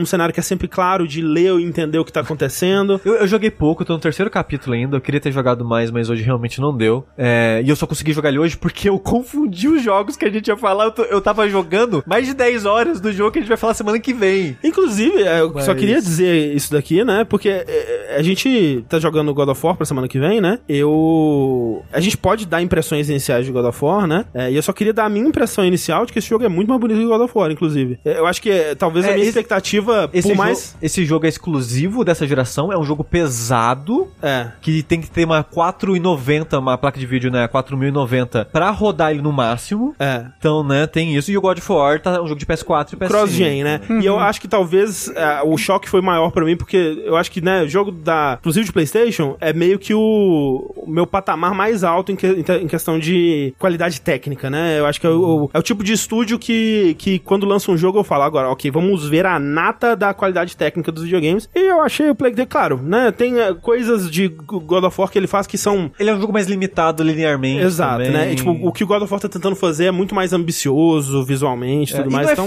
feio. O God of War não é de forma feio. alguma. Você só esperaria mais um exclusivo da Sony. É, eu, eu, eu sinceramente esperava, visualmente, eu esperava um pouco mais. Mas, falando mais sobre a parte de jogo em si do A Plague Tale, tanto essa parte do stealth, quanto a parte de combate, quando ele, quando ele exige combate, de fato, do, do jogador, que são momentos raros, mas tem é, esses momentos, eu também acho que não funciona tão bem. Mas, no entanto, contudo, talvez o meu maior problema com o Plague Tale é a parte narrativa dele. Sério? É, Nossa, do começo que eu joguei, das, sei lá, três horas que eu joguei do jogo, eu gostei tanto. É, e eu gostei muito da parte narrativa do primeiro. E, e eu, eu fiquei bem, bem triste com os rumos narrativos desse jogo. Ah, você acha que mais pro final que vai, vai É, se a, perdendo? a experiência como um todo, assim, porque, né, sem ent- entrar em muitos, muitos detalhes, mas uma coisa que o Sushi apontou isso pra mim no, no primeiro Plague Tale e que... Os faz- adolescentes chatos? Não, fa- mas faz muito sentido pra mim é que esse jogo é, é uma história muito young adult, né? Ah, sim, sim, sim. Porque. E a- até me remete talvez a, a- a, sei lá, livros mais infanto-juvenis ainda, tipo, sei lá, um Harry Potter, um, um Oscaras, assim, Um, sabe? um- um Percy Jackson e os Olimpianos. É, uma É, coisa assim. Eu, eu acho que, tipo, eu acho que até a referência que eu usei na época foi Jogos Vorazes. Jogos Vorazes, Não, mas é. não no sentido do, do Battle Royale, mas no sentido do, do público-alvo, assim, da, da faixa etária. E me parece um. Né, É, bem, bem nisso, porque, tipo, ele, o que me, me leva a, a, a esses momentos muitas vezes é que são histórias que elas querem criar situações que são super perigosas, super é, arriscadas, assim, o risco de morte, coisas sérias e perigosas e mortais estão acontecendo nesse mundo, e esse mundo é muito, gra muito grave isso daqui que tá acontecendo, mas a- muitas vezes ele vai, com, vai ter soluções meio mágicas e simplórias demais pra esses problemas, né? Por exemplo, no, no primeiro, né, aquela coisa, quem salva o mundo é um- uns adolescentes perrapados, né, basicamente. E nesse daqui tem situações, por exemplo, ah, a gente, a gente tá preso num, putz, é você, menina aí, vai ser presa, aí plá, joga na cadeia, plush, aí a menina tá lá na cadeia, putz, precisamos fugir desse castelo que tem soldados por todas as partes, como vamos fazer? Já sei, vou criar uma super bomba de fumaça e cegar todos os soldados ao mesmo tempo, pô, aí corta eles correndo assim, e aí já corta pra eles em segurança depois, tipo, calma, não, pera, pera, como? Como que, pera aí, primeiro, se a bomba cegou todo mundo, se deixou todo mundo tossido, como que não deixou vocês também tossindo? Segundo, ok, vocês saíram correndo no castelo, ninguém foi atrás de você de cavalo, ninguém foi atrás de você com uma flecha, sabe, tipo, é, No, no começo do jogo já tem uma situação assim, daquela É. primeira fuga que você tem que fazer. sim. A maneira que ela é resolvida, ela simplesmente não mostra. Simplesmente eles já estão em segurança depois da situação. É, e tipo, Ai, muito difícil pensar nessas coisas tudo, gente. Mas dito isso, a parte narrativa me pegou, sabe? Funcionou. Não, a- o gancho narrativo é legal, eu, eu gosto também. Uma coisa que me cansa, que já dá pra ver nesse começo também, e que é bastante ao longo do jogo. Por isso que chama Plague Tale e não Plague Facts. Exato. É, uma coisa que me cansa é uma repetição que ele faz de, de disso de tipo, ok, estamos num lugar, tá tudo de boa, vai dar ruim e va- vamos fazer um reset pra outro lugar que tá tudo de boa. Que depois vai vai dar dar ruim, vamos fazer um reset pra tá tudo de boa. Vai dar ruim. Tipo, repete isso, nossa, várias e várias vezes. É do One jogo. Piece isso daí? Chega, é, chega a cansar um pouco pro, pro final, assim. Ou E- Walking Dead também. e, né, eventualmente o tudo vai ser consumido por ratos. E eu acho que essa parte do, do Hugo e os ratos, né, ne- nesse jogo, é, me incomoda um pouco mais do que o, o primeiro. Eu acho que o Hugo nesse jogo ele é um grande problema narrativo da, da história, porque tem isso, né? O Hugo ele é responsável pelos ratos. E o Hugo ele é uma criança muito fofa, tipo, muito inteligente, muito sensível, muito querido. Todo mundo que vê ele gosta muito dele, quer proteger ele. E você é conquistado pelo Hugo também, né? Muito, muito rapidamente, assim. O sushi não, o sushi não. Mas chega um ponto, a destruição pelos ratos é tão comicamente exagerada. E tipo assim, tá você e o Hugo e no fundo a cidade literalmente implodindo de ratos. Assim, tipo, uma torre de um castelo implodindo porque tem tanto rato. É tipo, é,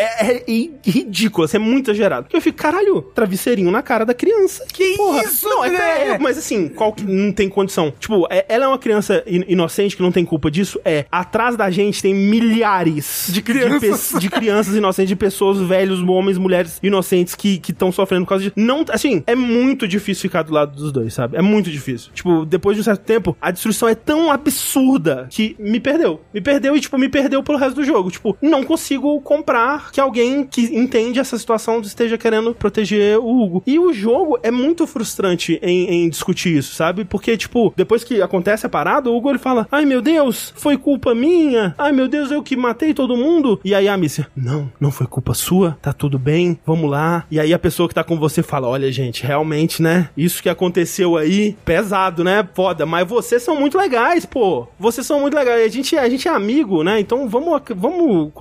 Pô, as coisas. Tudo, tudo acontece por um motivo, né? E, tipo, ninguém discute o que tá acontecendo. Tipo, tem um, um momento que o, que o Hugo ele fica puto, aí ele mata as pessoas com os ratos. Ele sumona os ratos e mata as pessoas. Aí a Missa fala: Hugo, não pode. Feio. Que coisa feia, não pode matar as pessoas. Ele aí, dá uma espirrada na de água na cara dele. Psh, é. Aí ele fala assim: Mas Amícia, você mata pessoas o tempo inteiro. Aí ela: Ah, é verdade. E, e fica por isso. Ué, tipo, não. assim, com, es- com, contra-argumentos, não Mas, há. assim, eu esqueci o nome. Mas a, Fatos. a conversa Fatos. que deveria ter sido feita é: Caralho. Não, contra fatos não há argumentos. Mas, mas a conversa que deveria ter sido feita é: caralho, o problema não é matar. Matar tudo bem, porque a gente tá. Né, as pessoas estão tentando matar a gente, a gente tá se defendendo. Ok, A gente tá matar. na Idade Média lá É, porra, todo mundo morre. O problema é que a porra dos ratos você não consegue controlar. Os ratos são uma bola de neve. Daqui a pouco tá, tá usando pra matar as pessoas aqui, daqui a pouco consumiu a cidade e matou todo mundo, caralho. Então tem que dar uma arma na mão do Hugo, é isso? Uma Glock. Alguém deveria dar uma Glock na mão dessa criança. né? Entendi. Então, e, e, tipo, é- essas conversas, elas não são tidas. E, tipo, a- é, é aquele tipo de história que os personagens poderiam evitar muita coisa se eles conversassem, se tivesse coisas entendidas entre eles. E não se tem esses momentos, sabe? Então é, é muito frustrante. E eu, e eu me perco do, da, da missão da Amicia muito cedo, porque, tipo, não, não consigo comprar essa jornada que você tá tendo, sabe? Isso, isso me tirou bastante do jogo, assim. E é engraçado porque eu no começo do jogo tá na situação que os ratos reapareceram, né? A gente tá num lugar que não era pra ter rato e agora Aham, tem rato. Aí ela fica, putz, foi o Hugo, né? E a gente acabou de chegar na cidade e os ratos chegaram Não, e, e depois de mostrar a cidade mais linda e perfeita É. do mundo. E, e- e o momento que eu parei foi esse, dela tendo essa reflexão de caralho, né? A gente tá fudendo as coisas. Aí você corta pra falar que não, ninguém nunca discute nada. Ela só fica nesse. É, remoendo isso mesmo. É, porque depois ela, ela, ela fala, tipo, não, a gente tem que, né, a gente vai pra outro lugar e a gente vai encontrar a, a solução. É, ele tem que colocar a cura pros ratos. É, é, que é, é o quê? Deve existir alguma criança nesse mundo que controla um Kamehameha de gatos. Aí ela usa isso pra matar os ratos. É isso, é o que tá precisando. É, e, e assim, é, tipo, eu acho até que, que nem, por exemplo, o Sushi falou, né, ela, ela chega a pensar isso, né, putz, seria interessante, né, seria interessante se ela começasse a se questionar, tipo, tá, até que ponto vale a pena proteger o Hugo? Ou então, se o Hugo começasse a se questionar, tipo, ele vê muitas barbaridades, né, do ser humano, tipo, putz, será que não é melhor eu, né, usar meu poder mesmo e foda-se, No- né? No primeiro jogo, eu acho que ele tem um, um breve comentário sobre isso, né? Sobre ele controlar os ratos. É, então, aqui também tem breves momentos. E aí, quando, quando qualquer personagem começa a se questionar isso, aí vem o outro e fala: Não, não, não, calma. A gente é do bem, eles são do mal. A gente tem. A, a- se a gente não fosse do bem, a gente, a gente não a gente teria amigos. Não, a gente tem amigos. Vamos acreditar no poder da amizade que a gente vai chegar num, num lugar legal, né? E, e aí para a discussão, aí acaba e, e- e repete. E aí repete o ciclo. Tipo, esse ciclo se repete ao longo do jogo, sabe? Isso me frustra muito na, na, na história do jogo. Então, pra mim, apesar de que eu acho o combate, o stealth, meio qualquer coisa, a parte que mais me frustrou desse jogo foi, a, foi a, essa história. Apesar de que, e, eu- e aí eu acho que é, esse tipo de jogo, né, é importante jogar até o final, o final me surpreendeu. Gostou? O final, o final é legal. Pô, falei, quando eles encontram a criança que controla os gatos, é muito louco. Não chorei, Léo, nem, nem... É tipo, como eu disse, eu tava completamente desconectado do, do, do, do drama do jogo é, depois de um certo... depois de um certo pedaço, assim. É, mas assim, eu quero muito saber o que, que o Sushi vai achar, porque tem... Assim, Sushi, continue jogando. Não, não drop, não Ah, deixa a não, maldição eu, do Eu vértice. quero.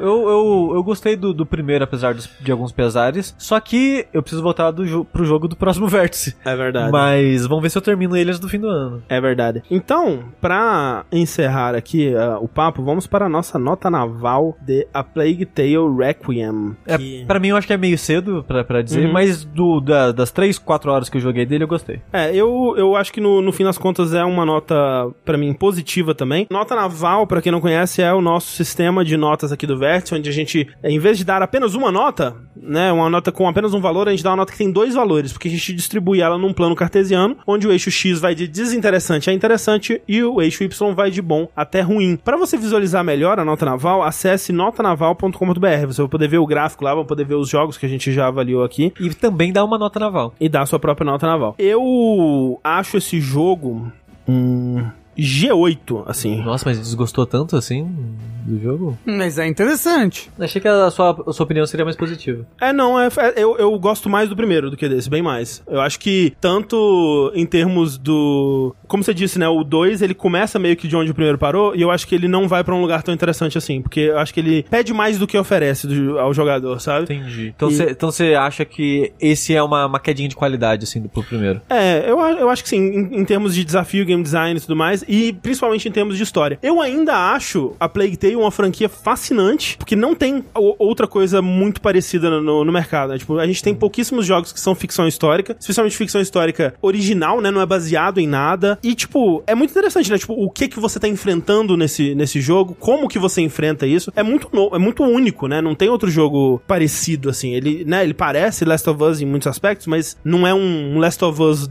né? é, não, não é um, um clone de The Last of Us, né? Ele é um, inspirado, talvez, mas por isso, pra mim, ele tá bem, bem, bem forte no interessante, né?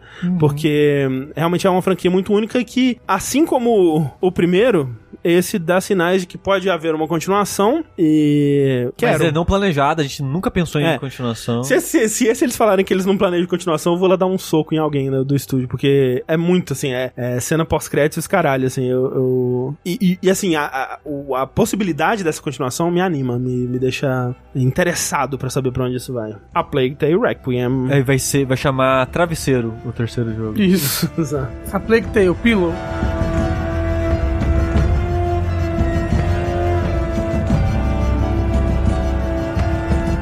Então pro nosso bloco das perguntas dos ouvintes. É isso aí. Você aí que tem uma pergunta sobre videogames ou assuntos adjacentes, você pode mandar sua pergunta para vértice.jogabilidade.de ou para arroba jogabilidade no Telegram. Manda lá pra gente e você pode soar mais ou menos assim. Olá, amigos do Jogabilidade. Espero que o estejam da bem. Meu nome é Renato Oliveira. Gostaria de saber como é o lado colecionador de vocês. Quais itens gostariam muito de ter na coleção de vocês? Eu queria ter um visto permanente pra fora do país. Essa é uma boa coleção.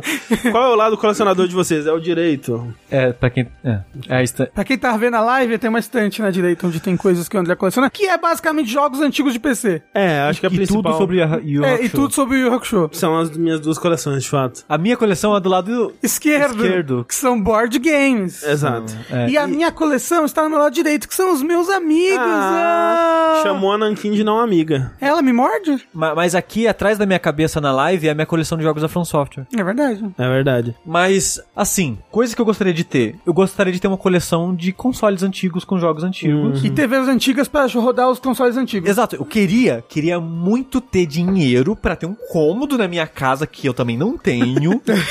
É, Casa? É, casa. Uma man cave do sushi. É, com uma TV antiga, com consoles antigos e jogos originais, né, que eu gosto e tal. Mas- Mas, eu não tenho dinheiro pra isso. E assim, não tem save state, não tem rewind. Tudo bem. Não, pff, nem dá pra jogar jogo antigo sem isso. É, não, mas assim, jogo moderno também não tem save state e rewind. Mas Você é que bem sabe. feito, né? Você que- você que acha. Você que sabe. mas, mas as minhas coleções são essas. Tipo, da From eu parei porque a maioria dos jogos agora eu preciso comprar do Japão e tá meio que impossível pegar coisas do Japão hoje em dia. É, e a minha coleção de board game eu parei porque tá- o preço subiu muito e eu não tenho mais dinheiro pra ficar comprando um jogo. É, a minha de, de jogo de PC eu tô satisfeito com ela. É, tem alguns jogos da LucasArts que eu compraria se eu encontrasse, mas especificamente a versão brasileira deles e não tem muita esperança, não tem muito dinheiro também. Mas a de Yu Hakusho eu quero continuar. Só que a de Yu Hakusho, eu, é, por exemplo, eu recentemente, né, pra quem é, acompanha lives aí, eu abri na live a caixa quando chegou do Japão, que o nosso amigo Cabos mandou, Beijo, Cabos. que era a- os CDs, né? Os CDs de, de Yu Hakusho que, né, tem músicas cantadas pelos personagens, aquela coisa toda. Que eu sempre quis ter, tipo, é uma parada que eu, que eu sonhava, tipo, eu tinha MP3 desse, eu garimpei cada uma das MP3 dessa porra é, no, no começo dos anos 2000 e eu sempre quis ter os CDs e, enfim, eu, eu os tive. Mas eu só comprei esses CDs porque a gente anunciou com a Fanta. Literalmente todo o dinheiro da Fanta foi convertido em, em CD de Yu Hakusho. Caralho. o seu, né, no caso. É, não, é, a minha parte, a minha parte. Imagina. O Rafa, mandando até hoje mensagem, André, cadê o André, por dinheiro favor, da me Fanta? paga a parte da O Rafa Fanta. ouvindo, ó, o André ouvindo a trilha sonora de Rock Show, não sei, eu não sei, não mandaram ainda. Então, alô Fanta, se você quer, por exemplo, eu quero comprar os VHS, eu queria comprar, tem um- uma coleção de Blu-ray é, japonesa de 25 anos que eu gostaria de comprar, mas tô assim, né, precisando aí da- do apoio da Fanta, né? É, é assim, eu, eu não tenho dinheiro pra ter coleção, então eu só coleciono é, mágoas e rancor. Ah, você tem vários amigos, você tem coisinhas da Nintendo. Nossa, faz você compra, anos que eu não compro amigo. você compra jogo físico. O que eu tenho de coleção, eu gosto de ter todos os Zeldas físicos. E você tem mangá pra caralho também, coleção de mangá. Não, é Tem. tudo, tudo antigo. A maior parte não, Não, mas não você é tem, do meu, ué. Mas é do meu cunhado, ex-cunhado. Não, mas você ainda compra One Piece Não, lacrado, não, parou? One Piece eu não compro faz uns dois anos. Ok. Ah. Que tinha uns mangás. Eu lembro que o, o, o dos dedos lá de comer o dedo, você tinha cinco. Mas eles mandaram de graça pra minha casa, não fui eu que comprei. Isso é verdade. Não, mas o- um deles você comprou. Não. Ne- Você não? Nenhum, eles eles, mandaram. mandaram. desde o 1. É, eles mandaram. Eu achei que você, tipo, assinava, mas em vez de vir um, veio não, cinco. não, eu não assinava não. Eles só mandaram lá em casa. Qual- Peraí, qual que é, o, qual que é esse eh, mangá aí que você descreveu? Tio? É o do cara, é o do Que dedo que é que do come, come, o dedo? do cara que come É, o mas dedo. ele- o cara come o dedo, gente, pelo amor de Dedo que Deus. come o dedo. O dedo que come o dedo. O dedo come o cara. Jujutsu, Jujutsu. Jujutsu dedinho. É, mas é. Então, a- mas se você pudesse ter uma, um- uma coleção, assim, uma coisa que você queria colecionar, Rafa. Hum, uma coisa que eu gostaria de colecionar. Nossa, eu quero muito colecionar isso. Eu acho que eu teria. Não sei. É isso aí. Próxima pergunta. Salve jogabilideiros. Me chamo Gabriel Sansigolo. Olha só quem. Quem, Quem diria? Quem é essa pessoa? Não conheço. E trago uma pergunta. Ontem aconteceu o anúncio do remake de Silent Hill 2. E junto dele surgiu um tweet muito interessante que apontava que em um possível período de um ano terão sido lançados Last of Us Parte 1, Resident Evil 4, Dead Space, Alone in the Dark, Silent Hill 2, Modern Warfare 2 é, remakes, né? Tudo, tudo remix. É, eu, eu acho que o Modern Warfare 2 não é um remake, né? Mas.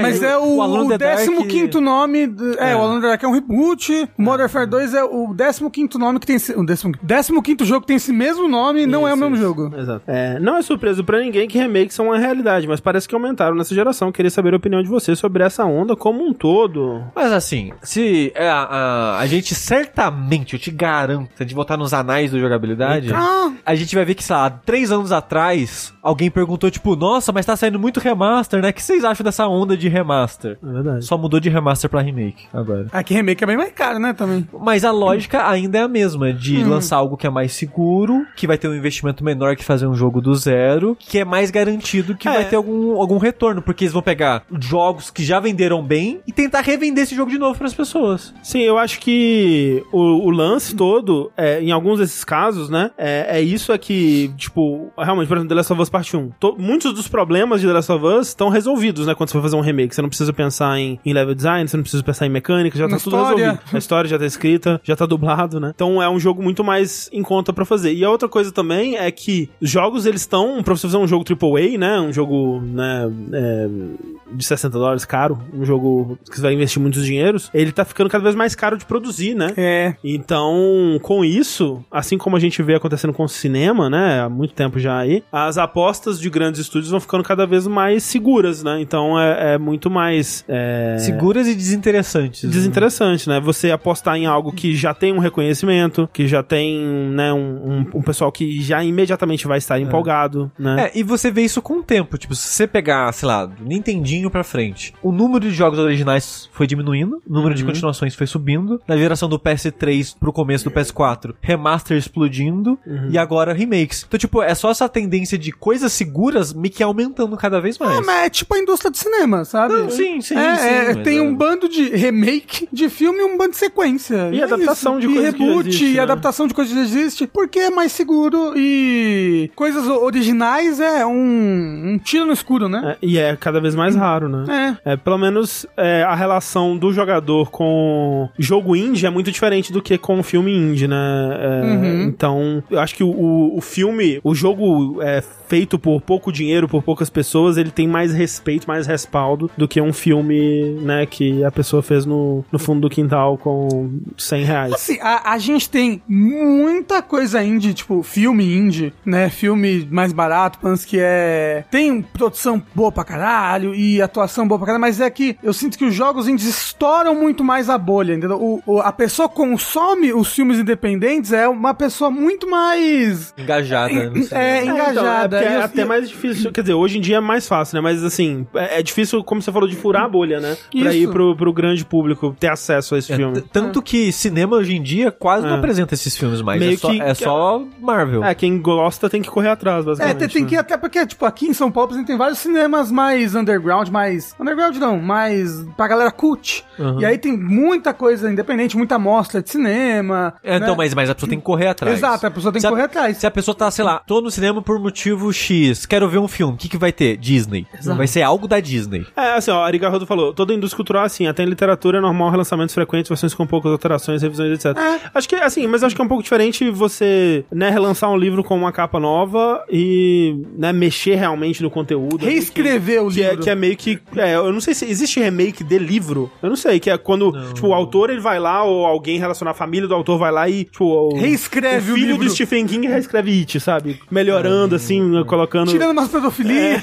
É, Às vezes precisava, né? É, até. em livro, no máximo, refaz uma tradução, lança com uma nova capa. Tem é revisão. É, pra, revisão, pra revi- né? pra revisar uns erros, né? O Blá, blá. Novo Testamento é o remake.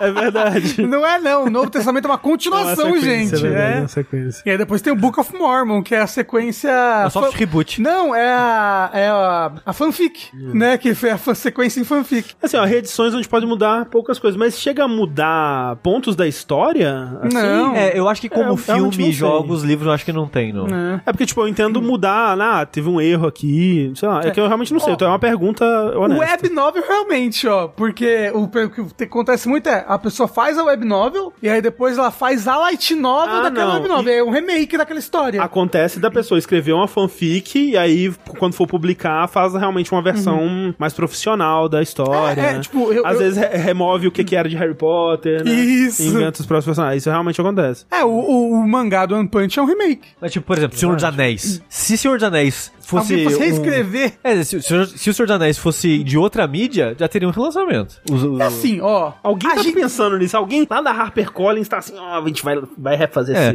O que o pessoal faz é tentar milcar o que dá. Tipo, aí chama alguém pra falar sobre o mundo, aí pega os, os Isso, manuscritos, junta e, ah, tem uma nova história aqui. O que eles fazem é isso, né? E assim, eu acho que a gente tá há uns 10 anos, uns 10 anos, de um remake dos filmes do Senhor dos Anéis. Ah, eu, ah, eu acho... Da trilogia. Você acha que 10 anos? Acho que menos. 10 anos. Menos? Acho É, que e não, eu, eu, André. eu acho que nem vai ser remake da trilogia, vai ser série de Senhor dos Anéis. Série da trilogia. Série da, série do- É. da trilogia de livros. Eu Ok. conseguiria em, em ver isso acontecendo, assim. Mas é. Do Harry Potter vai ter certeza. Você acha, Fábio, que vão refazer os filmes do Harry Potter? Peraí, você tá perguntando honestamente ou... Tô perguntando honestamente, eu Com acho que não. Com certeza. Eu, eu vejo mais uma série, porque eu acho que Harry Potter funciona, hum, funcionaria muito mais Não, como uma série. Que fosse uma série, mas assim. Mas com vamos certeza, esperar a né? J.K. Rowling morrer? Talvez Por favor. esperem, talvez é. Ou talvez, né, é, as pessoas façam ainda assim, porque ainda tem o filme do Animais Fantásticos, né? É. Então- O, o-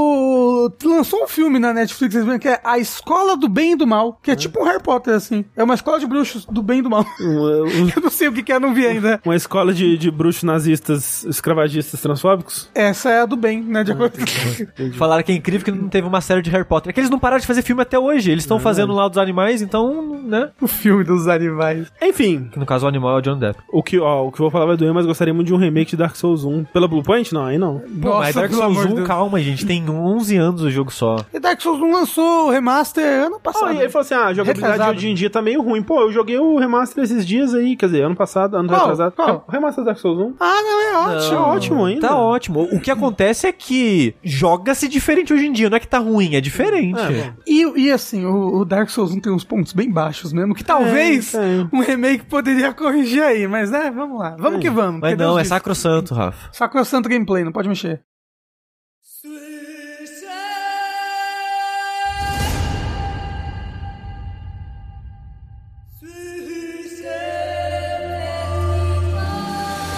Vamos lá então para o nosso segundo bloco de notícias. E já que a gente estava falando de remakes, vamos continuar falando de remakes, Rafa? Bora! Olha só, André, você lembra que há um tempo atrás teve umas CD Projekt Direct, não, não foi isso. Foi, sei lá, um negócio de acionistas, não sei lá o que, que eles... É, teve que uma a CD Projekt, também, né? isso, que eles mostraram vários dos projetos futuros deles. Uhum. E entre esses projetos futuros estava um tal de Canis Majoris, Kenneth Majoran. que era um... alguma coisa do The Witcher, né? É, então era, era é que eles anunciaram que o próximo grande projeto da CD Projekt Red é uma trilogia de The Witcher, né? Que Isso. vai lançar. Que vai começar com o medalhão do gato lá na neve. É, isso é verdade, tem isso mesmo. E aí vai, né, quando lançar o primeiro, vai em seis anos vai lançar a trilogia inteira e tudo mais. E aí um outro o projeto que eles anunciaram era um outro projeto misterioso de The Witcher. Isso, que era esse tal de Canis Majoris. Isso. Que eles anunciaram aí que, na verdade, esse projeto é o The Witcher 1 Remake. Olha só. Olha que loucura. Que eu, eu vou dizer ao contrário do remake, por exemplo, do Resident Evil 4, por exemplo, o remake do The Last of Us Part 1. Esse daí, tal é um qual, jogo que precisa É, de um remake, eu Tal diria. qual um Final Fantasy VII, um Resident Evil 2, é um jogo que vai se beneficiar muito de um remake. Talvez, de todos os remakes modernos que a gente tá tendo aqui, talvez o jogo que mais precise de um remake. Isso. E ele tá sendo, né, obviamente construído, é um remake, remake, tá sendo feito do zero, Na Unreal na 5. Unreal 5, tá sendo feito por um estúdio polonês, Full Theory. É, que é, é como, como já sabia, né, quando, quando falou do- do- desse anúncio, o Canis Majoris, né, eles falaram que era um estúdio feito por membros veteranos da franquia The Witcher, Isso. com a supervisão da CD Projekt Red. Isso. Entrando no site pra ver o que eles fizeram, eles basicamente são um estúdio de suporte. Vai ser o primeiro jogo inteiro deles. Sim, assim. sim. Sim, mas teoricamente a CD Projekt vai dar bastante suporte nesse projeto, bastante supervisão Criativo. né? criativa. Só que a gente ainda não tem uma data, né? Não tem uma. Não, e é- eles, eles, como eles fizeram com os outros projetos, é um anúncio bem cedo ainda, né? Porque é, eles dizem que a gente vai pra, a- pra gente ver coisa pra valer esse jogo ainda vai ser um tempo. Pra gente começar a ver coisas do jogo, né? Então, esquece e daqui a uns 4 anos aparece aí, sei lá. Daqui a uns quatro anos aparece o primeiro trailer pra daqui a quatro anos lançar o remake. Exato. Só, só responder uma dúvida aqui, que eu acho que é uma dúvida honesta. Perguntou se o primeiro jogo, o primeiro jogo cobre os eventos da série da Netflix, que são os contos, né? Não, porque o jogo, ele é como se fosse um oitavo livro, ele continua a partir do fim do livro, da Isso, série de m- livros. Mas ele meio que é. Que eu me lembro, né, do The Witcher 1, ele meio que é o Geralt perdendo a memória e relembrando as coisas que ele fez nos livros. Ou ele. É, não, é que a perda de memória é só pra ajudar quem nunca leu os livros e Ah, descobrir é. com ele esse mundo. Isso, Ah. porque ele vai descobrir. E aí tem, assim, referências a. Tipo, ele encontra personagens do livro, aí eles contam histórias de coisas que aconteceram no livro. Tipo, eu acho que a, Ah. a, a abertura desse jogo é quando ele captura a Estriga lá, né? Que é a, a- era uma princesa, né? Coisa assim. Ah, mas então ele- eles, eles, eles pegam essas histórias e, e fingem que elas aconteceram depois? Não, não, não. tipo, é só ele contando. Então, por Ah, exemplo, ele contando, você ah. encontra, encontra a atriz e eles falam de coisas que aconteceram nos livros. Aham, Então, entendi, entendi. É, encontra essa, essa, essa, essa moça princesa e fala, ah, aquela vez lá, né, que quebrou minha maldição. Uhum. Ah, Lembra ok, disso, ok. Ok. Mas é um jogo que, que eu acho que ele, ele. Um remake pra ele é bem-vindo. Eu não sei se é necessário, mas é bem-vindo porque. Ele é um jogo É. que tá muito datado, ele é difícil Você- de jogar. Ele não é tão antigo assim, porque, tipo, o Resident Evil 4 é de antes dele, Ele é 2007, né? mas eu não acho que o Resident Evil 4 precisava de um remake, entendeu? É, então, é porque quando o Witcher 1 lançou, ele já era ruim de jogar. Então, Exato. Isso que eu ia falar. Eu ia falar, ouça o nosso Dash de Witcher 1 com o Ricardo do Nautilus, é verdade. que a gente fala que o jogo, ele é feito numa engine que não é pra ser um jogo desse tipo, é meio que uma gambiarra que eles fizeram. Então, realmente, o jogo, ele é muito legal na parte de história, E você acostuma, sabe, com o combate, né? Mas, mas ele tem problemas mecânicos, de fato tem isso. sim, é, e,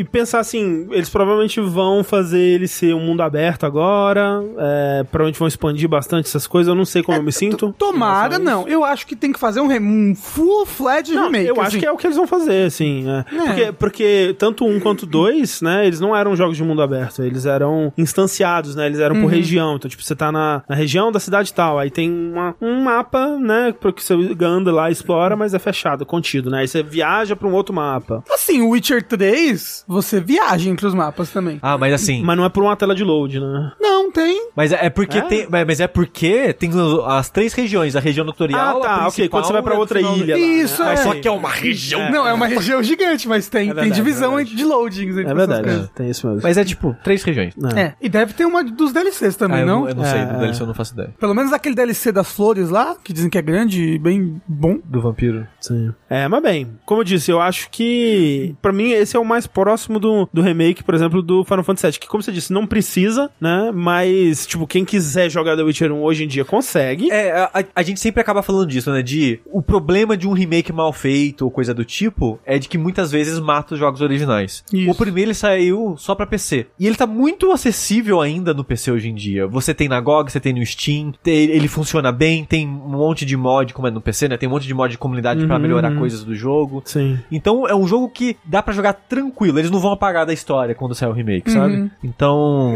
é, faz, É. o, faz o remake aí. Mas eu acho diferente do, do Final Fantasy VII Remake, porque ele tem outra pegada, né? Não, como assim? O Final Fantasy VII Remake, ele não quer apenas refazer Não, o mas, jogo não, mas Final quando Fantasy. anunciaram Ah, quando do anunciaram, Não, sim. e assim, como eu disse, eu não acho que esse jogo vai querer só refazer. Eu acho que ele vai expandir, como a gente tá falando. Provavelmente vai ser mundo aberto, provavelmente vai ter muito mais sidequest, vai ter muito mais história que eles vão adicionar, né? E tudo mais. Provavelmente não vai ter o, o jogo onde você transa com as mulheres e coleta, coleta cartas delas. Nossa senhora. Provavelmente não vai ter. Graças a. Deus. Aí, tem essas coisas aí, né, gente? É, pois bem, remake, mais um remake aí pra lista. De remakes que são refeitos remakes.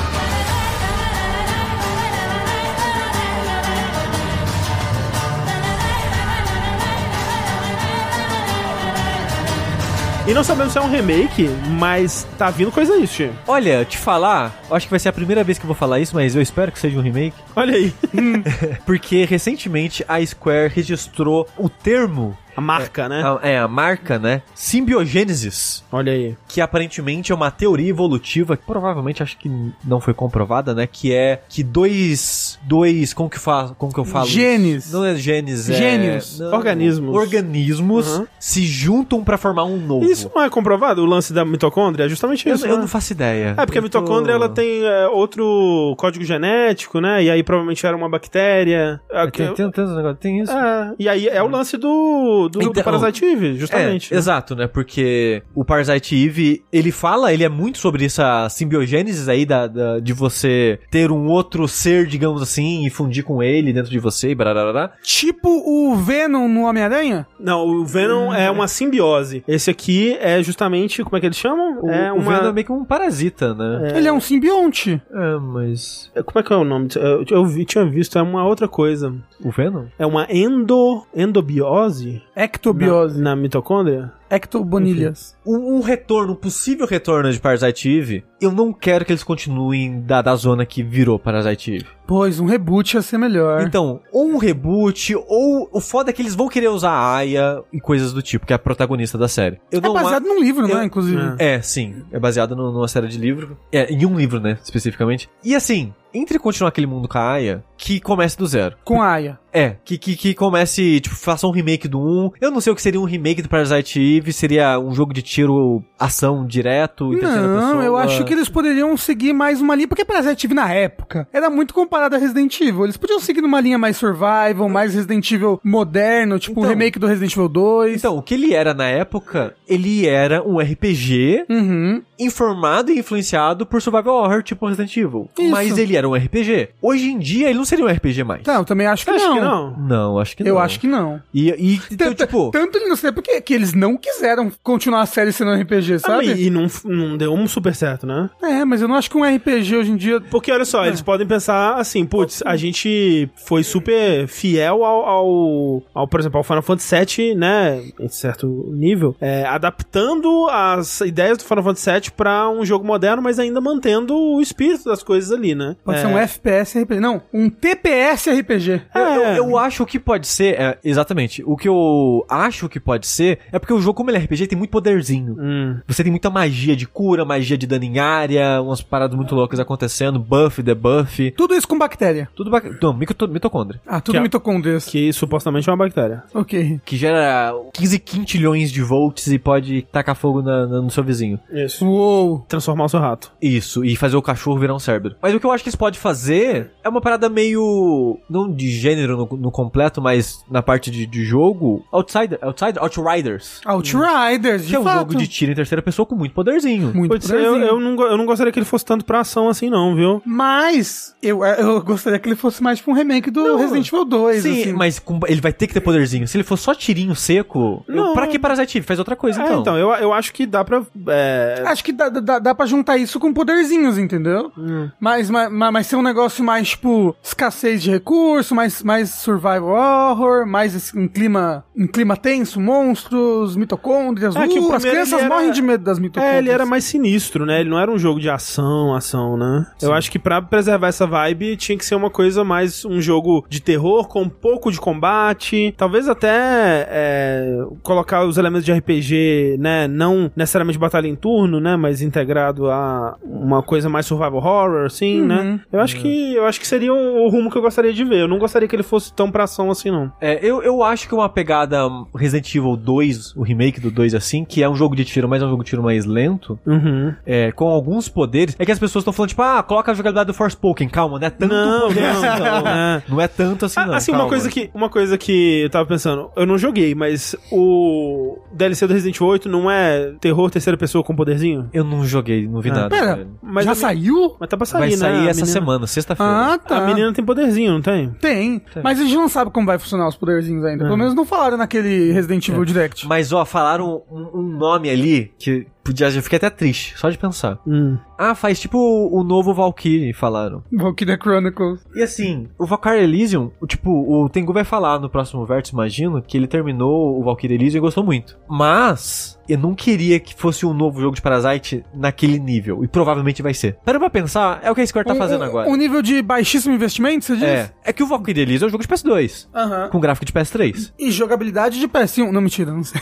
Não, jogabilidade de PS2. Ah, tá. Ele é um jogo de. Sim, ele é uma estrutura É. de combate jogo de PS2. Eu também acho que Eve, ele não tem tanto reconhecimento de marca pra receber um, um remake no nível do que foi o Resident Evil 7, ou o Final Fantasy 7, né? Não, sem dúvida não. Sem dúvida É. não. Mas, ô Sushi, você tá falando isso porque tá confirmado um remake de Parasite Eve? Não, é porque eu já falei, registraram esse nome e é, uma, é um termo que é usado na série Uhum. Parasite Eve. Então todo mundo especulou que por que, que a Square registrou essa palavra, né? Esse, esse nome. É, tipo, é. Se Mas você- assim, é um rumor. Às vezes só registrou porque quis também. Às vezes acontece. Às vezes é verdade. Mas é que é, realmente é muito específico, né? Porque, tipo, se você vai na Wikipedia pesquisar mitocôndrias, vai- você vai cair na página desse nome, simbiogênese. Você vai cair. Tipo, é, é muito. Mas espera, eles podem. Podem registrar um nome que é alguma coisa científica? Um, um conceito, tipo. É. Sei lá, eu posso. Plague. Plague Tale. A, a, pra- a praga existe. É um- uma coisa. Não, mas sei lá, o, nome do, o nome do jogo não é tipo DNA. Mas você poderia Mas fazer um jogo. certamente Com existe, certeza existe, existe um jogo chamado Olha DNA. lá, Half-Life. É um conceito científico. Mas é, é, é é estranho, né? E aí, tipo. Mas, é- mas acontece, ué. Tem um É. jogo que chama Prey. Tem, gi- tem um jogo que chama Scroll. Tem uma empresa que chama Apple. É. Mas ela não registrou a maçã. tipo, aí eu vou. Cria, cria maçãs em casa, aí a, a Apple me processa, é isso? Isso. Ok. Falaram, Half-Life é um conceito científico? Sim, o conceito de é- meia é- vida. É de É vida. decaimento de por radiação. Isso. É isso. Mas é, até, é, é só um boato pra Resident. Talvez vai vir algo aí. É isso. Provavelmente não vai ser bom, não é? Não, né?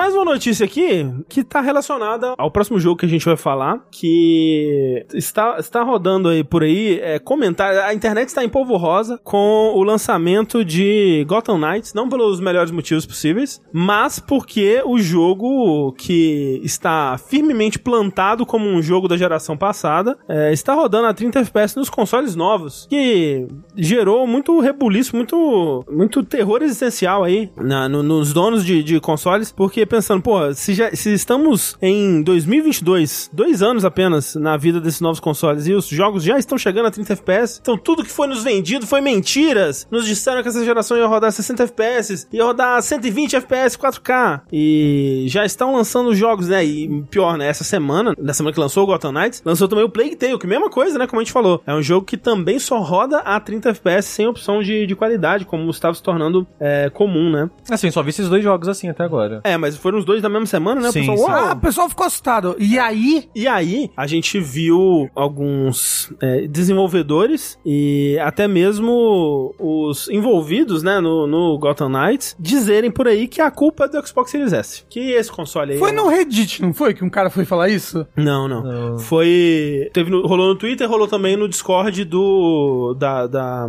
da, da B Games, né? Do pessoal do, do, do Gotham Knights mesmo. Falar, esse console aí é uma batata, que tá atrapalhando o desenvolvimento de, de jogos e tudo mais. E, né, tanto um cara da Rocksteady, né, que não tem nada a ver com o desenvolvimento do, do Gotham Knights, mas ele deu o pitaco dele lá, falando que, né, que as pessoas não sabem o que que, o que que custa ter um jogo em, em 60 FPS, que é muito, né, o, o, o sacrifício que precisam ser feitos para se ter um jogo em 60 FPS, e que a culpa é do, do desse console batata. Ele literalmente diz que o Xbox Series S era uma, uma batata. E a PR do, do, do Gotham Knights falando que o jogo ele não tem opções de, de qualidade porque. Por causa do online, né? É, por causa do, do online dele, do co-op online, que é livre para os dois jogadores explorarem o mundo inteiro e que é um mundo muito, muito detalhado e que por isso a gente não conseguiu fazer ele rodar 60 FPS. E, assim, primeiro, o pessoal eh, se empolga muito, né? Porque tem que lembrar que o Xbox Series S, ele é muito parecido com o Xbox Series X, né? Em termos de, de hardware. Eu vou... Eu vou... Assim, ele é parecido com o Xbox One coisa.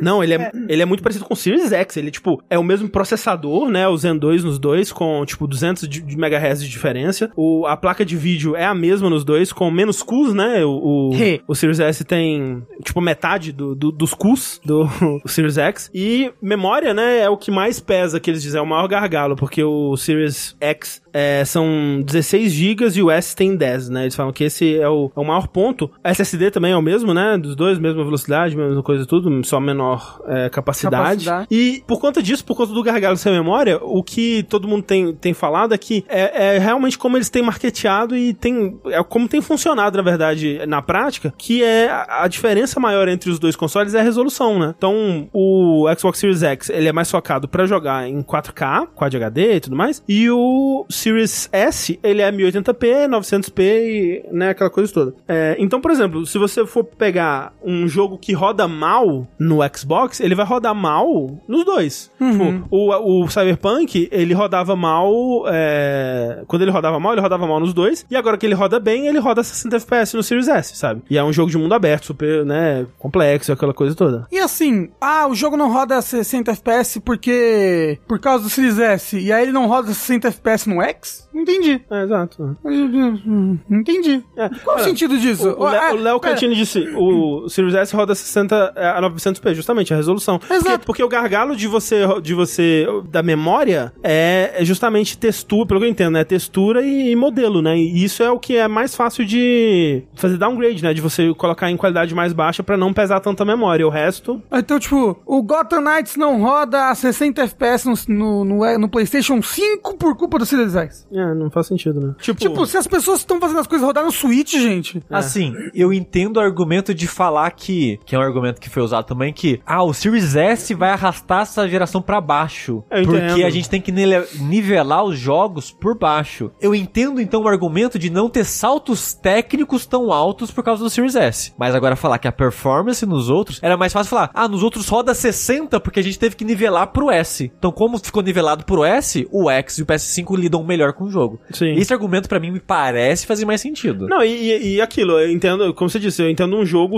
né? Ah, a gente não vai conseguir fazer esse tipo de jogo porque a gente tem que nivelar pelo Series S. Tudo bem. Da- até aí também vai lançar pra PC com um, um requisito super alto, então, né? Porque é, o Series S ele é equivalente a uma 1060, né? Uma coisa assim, a- em termos de placa de vídeo no, no PC. Mas dizer que esse jogo em específico, Gotham Knights, ele não roda por causa do Series S é meio cômico. Porque, tipo, é um jogo, assim, completamente cara de, da geração passada. Ele não faz nada que você olha pra ele e fala, caralho, tá aí. Tá aí o motivo. É diferente, por exemplo, do Plague Tale. O Plague Tale, você olha pra ele e fala, tipo, ok, é um jogo feito por um estúdio médio, né? A não é um estúdio grande, publicado pela Focus e é um dos jogos mais bonitos que eu já vi na minha vida. Ele roda 30? Entendo. Entendo por quê. Completamente compreensível. Eu acho que todos os jogos que forem lançar no mundo devam lançar, devam ro- rodar a 60 em console? Não, mas assim, que tenha um, um motivo. Seja pelo tamanho da equipe, seja pelo por, por alguma coisa que o jogo tá Salto tentando fazer, né? E nada disso dá pra ver no, no Gotham Knights. Tipo, ele é um jogo.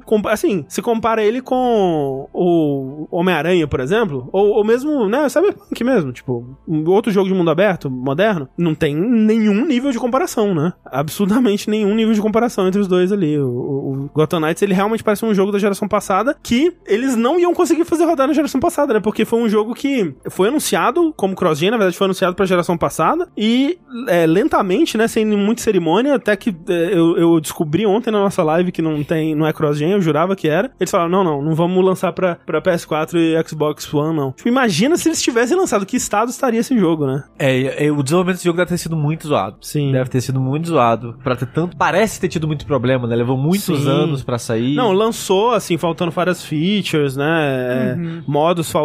O, o, o jeito que o pessoal descobriu que seria 30 FPS foi super esquisito, né? Que começaram a perguntar no Discord do, do jogo e começaram a banir as pessoas que estavam perguntando. Caramba! É, isso tudo meio esquisito, né, em volta desse jogo. Com certeza teve muitos é, problemas de desenvolvimento, assim, então... é, mas eu entendo, tipo, é, falar que... Porque essa é uma conversa que realmente tá rodando, é, pelo que outros desenvolvedores estão falando, que tá sendo complicado ter que otimizar pro, pro Series S e, e, e querer fazer jogos que iriam além, né? Que, que começariam como base o PS5 e o, o Series X, pensando num jogo de agora pra lançar daqui a alguns anos e ter que considerar o Series S porque a Microsoft exige, né, que lance que os jogos sejam compatíveis pros dois consoles, né? Todo jogo que lançar pra essa geração na plataforma dele tem que ser compatível com os dois consoles, né? Então, Eu fico pensando que, tipo, eu sei que console, a vantagem de console, até a geração passada, é que era um console.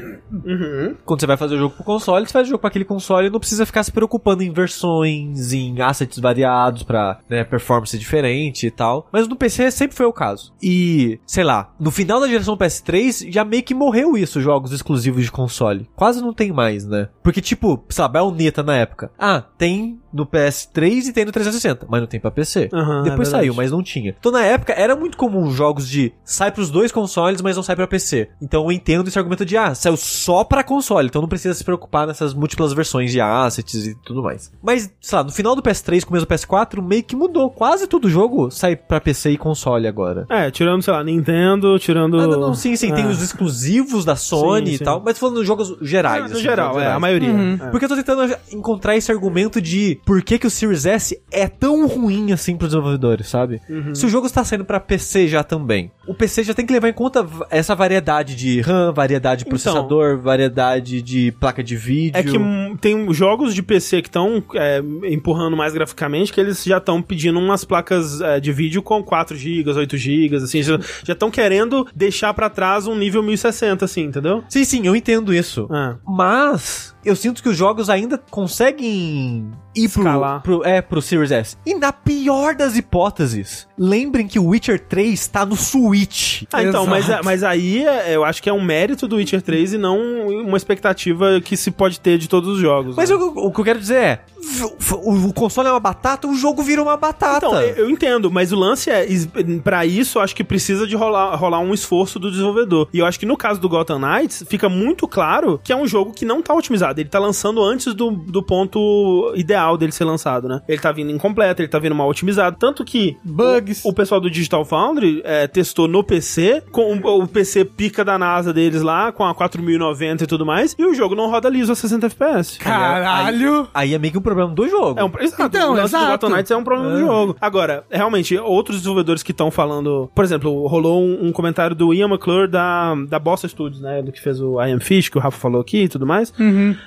Que falou falando disso, né? Falando que, o, que ele não queria precisar ter que desenvolver pro Series S porque tá sendo um gargalo pro desenvolvimento. E aí, Porque é um custo a mais, né? De é, qualquer nesse maneira. caso, é, é- eu acho que é isso. É tipo, é, é, é um custo além, é um- uma preocupação extra, né? Que tem que otimizar tendo isso como base, em vez de, tipo, ah, se eu tivesse, se eu precisasse otimizar tendo só o Series S, só o PS5 como base, seria provavelmente mais fácil. né? É, seria. É, é, é um custo a mais que deve pesar, mas pra indies, né? É, pra- tipo. ou pra- pra- pequenos. É, pra, pra um estúdio que tá fazendo um negócio de IP de Batman, teoricamente, né, não deveria ser tão assim, né? Pra um estúdio de Exato. 10, 20 pessoas, aí sim. Exato, por, por isso que eu falo, tipo, um estúdio tipo, a- até a Sobo, né, que não é um estúdio pequeno, mas, né, não é um estúdio grande, se eles falarem, tipo, ah, a gente não, não teve como otimizar pra uma versão de 60 FPS, a gente lançou só a 30, eu acho ok. Agora, o lance é vir isso do jogo do Batman, sabe, do, do Batman sem o Batman, mas ainda assim do Batman, da, da Warner, né, do, né, porra, pelo amor de Deus. E,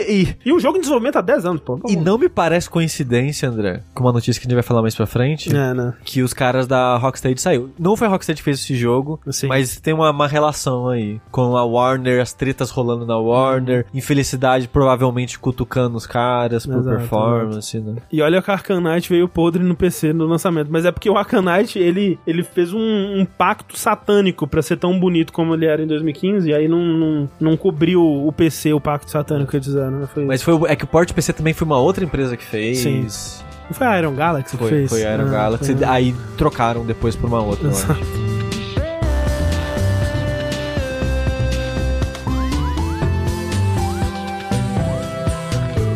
Emendando aqui então, vamos falar do nosso segundo jogo da noite, que é Gotham Knights. O quê? O jogo do Batman sem Batman? O, o, o, o, falou, o Batman. O, o, o- Batman. Que, ao contrário do que você pode pensar, não é um jogo que se passa no universo Arkham Coisas. Isso é uma dúvida que, que surgiu bastante, né, enquanto a gente tava fazendo live. É, quando eu comecei a jogar o jogo, eu, eu tinha essa dúvida e, e rapidamente ela. Não que ela morreu, mas me deixou confuso, porque eu não lembrava de tudo do- da série Arkham. Então eu ficava, mas pera, isso é novo ou eu não tô lembrando direito das coisas? O Gotham Knights não se passa no universo da trilogia ou da quadrilogia, se levar o Origin em conta, Arkham Coisas. E o negócio dele é Gotham Knight e o último jogo se chamou Arkham Knight. É. É um pouco confuso, né? Não, e, Sim. e assim, esse estúdio que tá fazendo, que é a WB Montreal, eles fizeram o Arkham Origins, né? Então é um estúdio que já trabalhou. Então, tipo, pra quem tá acompanhando o desenvolvimento, talvez exista uma expectativa de que realmente seja um, um jogo na mesma franquia, mas não é. Isso é a, a WB Montreal tentando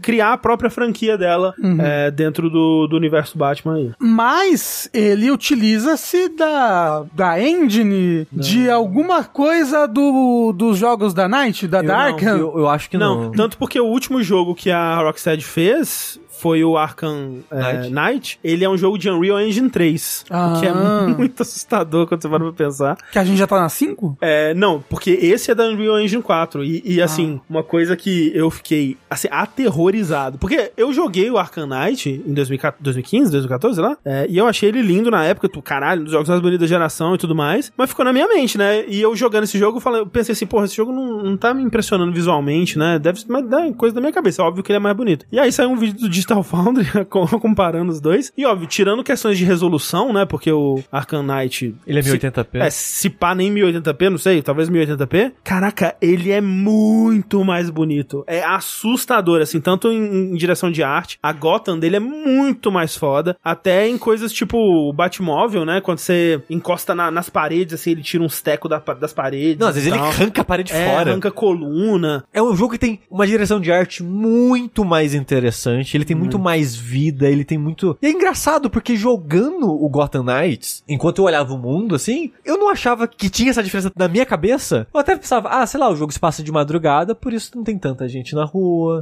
por isso que não tem tanto carro na rua. Mas quando você olha a direção de arte mesmo, a maneira que a cidade é disposta, as coisas, a aparência do- do- dos prédios, as ruas... É, tipo, a cidade do, do Gotham Knights parece. Não parece Gotham, né? Muito, É. Tipo, tem alguns pontos que lembram um pouco, né? Tem aqueles prédios exagerados. É, né, mas os são prédios alguns góticos. prédios, né? É, no geral ela parece tipo uma Nova York ou uma, sei lá, um Chicago, sabe? Eu ia falar, alguém no no chat falou: Ah, a Gotham é a Gotham dos filmes do Nolan, que é Detroit, né? É Chicago.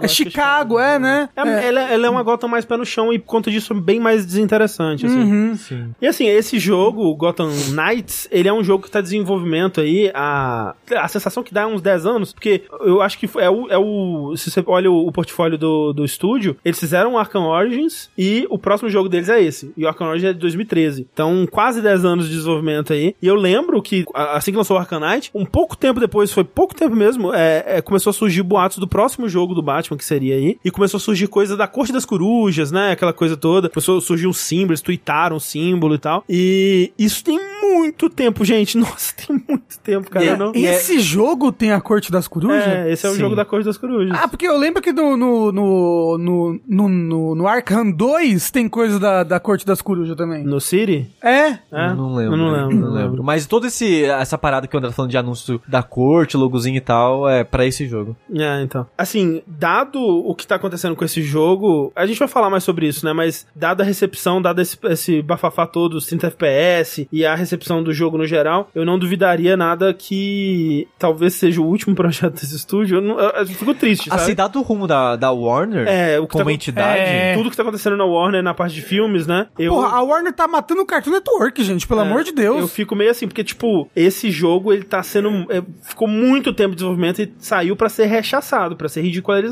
sabe? Basicamente. Eu, assim, fico só. Eu fico muito triste com tudo, sabe? O que esse jogo é, o que ele poderia ter sido, o que, o que ele não é, me deixa triste. Mas qual que é a premissa desse jogo? O que que ele é? Então, olha só, a premissa desse jogo é a seguinte: um executivo um dia viu no papel que Destiny vendeu mais do que Arkham Knight. Aí eles falaram, putz, e se vocês fizerem, tipo, Destiny? Só que com Arkham E, e- Knight. e, assim, esse jogo é um daqueles jogos que você consegue sentir a, a crise de identidade dele, a dificuldade de desenvolvimento dele enquanto você joga. Porque em algum momento, eu, eu chuto, né? Não tem ah, fatos pra comprovar isso, mas eu chuto que em algum momento esse jogo já foi 100% Destiny. No jogo final que a gente tem, o co-op ou o multiplayer é quase um extra. Tipo, ele é um jogo que ele parece feito pra jogar single player. Apesar de todas as decisões, apesar da estrutura dele ter sido feita em volta de um jogo tipo Destiny. Então você vê, tipo, o que esse jogo um dia já foi e o que ele é, e só nisso você consegue ver toda a dificuldade, todos os 10 anos é, de desenvolvimento que provavelmente rolou, tipo, ah,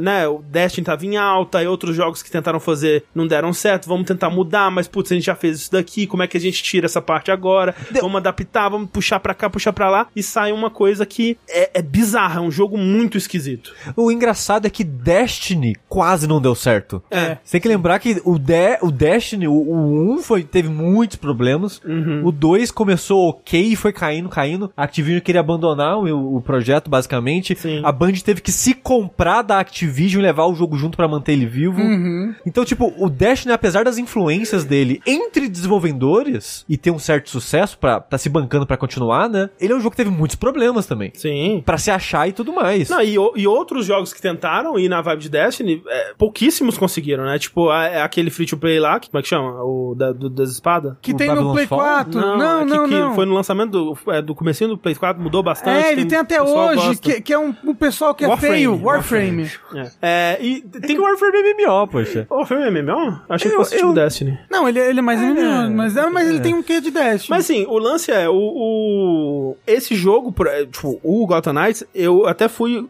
atrás disso, porque assim, ele é um jogo que enquanto você joga, você sente um gostinho é, live service nele, mas nem isso eles vendem ele como sendo. Tipo, ele, esse jogo ele tá sendo vendido como um jogo do Batman single player, sabe? Eles mal tocam na, na parada do, do multiplayer, assim, é quase como se fosse um... Uma, e tem também um multiplayer pra quem quiser, tá, gente? Porém, o multiplayer informa o gameplay do jogo. O design dos inimigos, dos encontros, da, das de como- fases. Exato. Não, tipo, todas essas decisões que foram tomadas 10 anos atrás, elas pesam no jogo. Você sente o peso de todas elas, né? é, Travancando tudo que o, tudo que o jogo tem. É engraçado que a o chat tá tentando achar uma cópia de Dash que, que deu certo e a- o chat tá falando Anthem, Godfall. Godfall.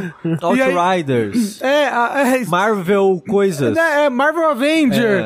É, inclusive o pessoal falou que o Warhammer, não, como é que é? O Warframe. Warframe. Warframe é de fase, não tem nada a ver com Destiny. Ok, ok. É mais antigo que Destiny. Ele é muito mais, mas ele transformou Mas ele mudou o muito. Ele é, mudou muito, Mudou é. muito é. com o tempo. Porque assim, a- Rafa, se, por exemplo, olha só, é, o, o jogo, ele abre com a morte do Batman, né? Uma boa cutscene, inclusive. Uns, uns 30 minutos de cutscene, parece. Ele morreu tentando chupar o próprio pau. Isso. O bate-pau. Tentou, tentando bate-chupar o bate-pau dele.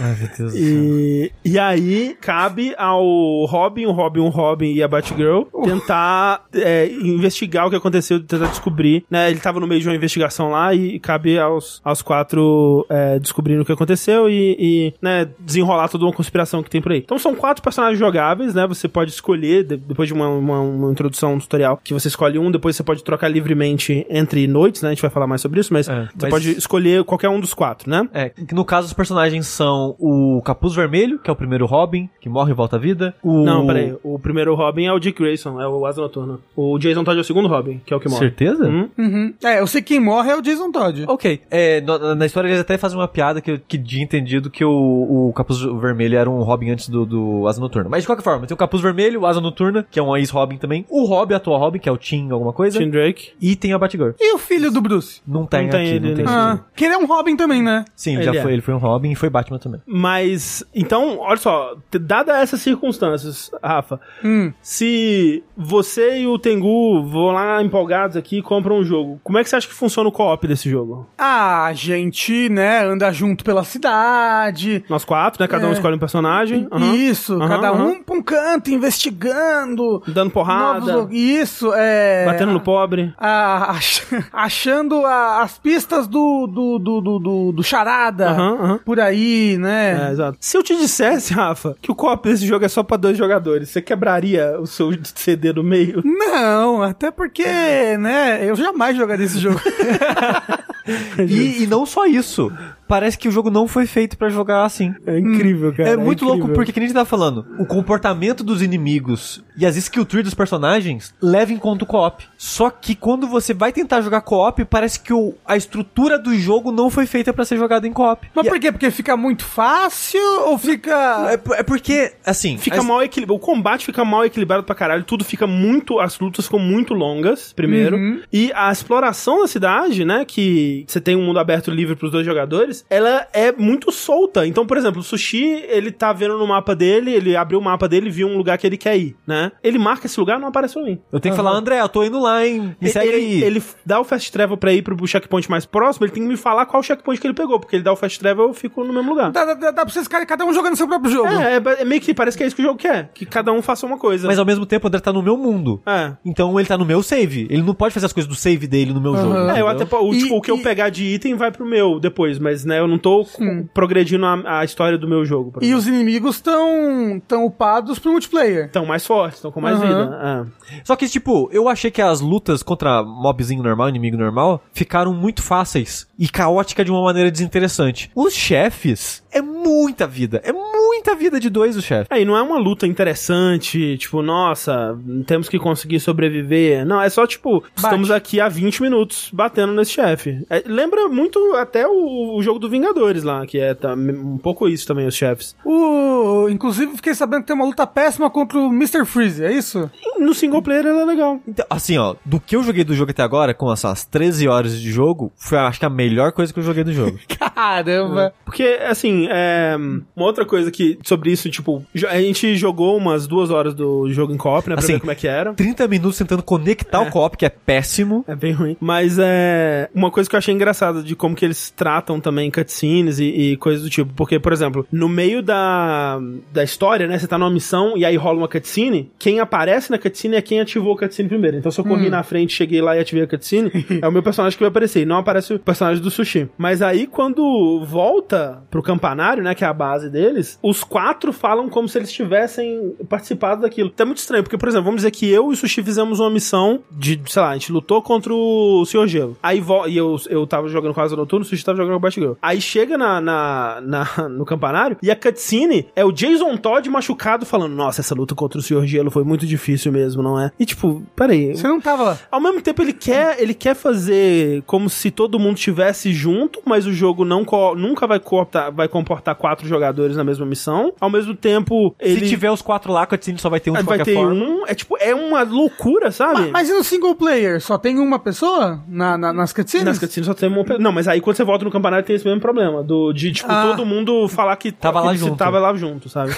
Não, eu tava lá, você não viu? É. Eu tava lá. É muito bagunçado. E aí, assim, falar um pouco da estrutura do jogo. Uma coisa que eu acho que eles tentaram fazer melhor do que um- o último jogo de heróis que tentou fazer isso, que foi o Vingadores, é estruturar o jogo em noites. Que eu acho que até é, é, pro tipo de jogo que eles estão querendo fazer, que não é o tipo de jogo que eu gostaria que esse jogo fosse, não é o tipo de jogo que eu gosto, mas pro tipo de jogo que eles estão tentando fazer, eu acho que funciona legal, que é você, durante o dia, os heróis, eles ficam nesse campanário, né, que é a torre do relógio lá, que é a base deles, o, o, né, um lugarzinho que eles ficam que tem um baixo computador e o cara. Aí ficam lá vendo pistas, conversando, fazendo tem cutscenes com eles e tudo mais. E aí de noite é onde você vai jogar mesmo e, e fazer as missões e dar porrada em, em pessoas. E aí você tem a Gotham liberada, toda liberada desde o começo. Não é um mapa muito grande, o que eu achei bom. É assim, você consegue explorar com bastante facilidade, com bastante agilidade, especialmente depois que você libera os pontos de, de viagem rápida. E aí, nesse, nesse mapa, você tem crimes pra combater, né? Você tem um- Muito crime, André. mas assim, assim, é uma cidade que realmente é impressionante quanto crime tem. Tipo, Tem mais crime que, que pessoa. é. eu- Caramba!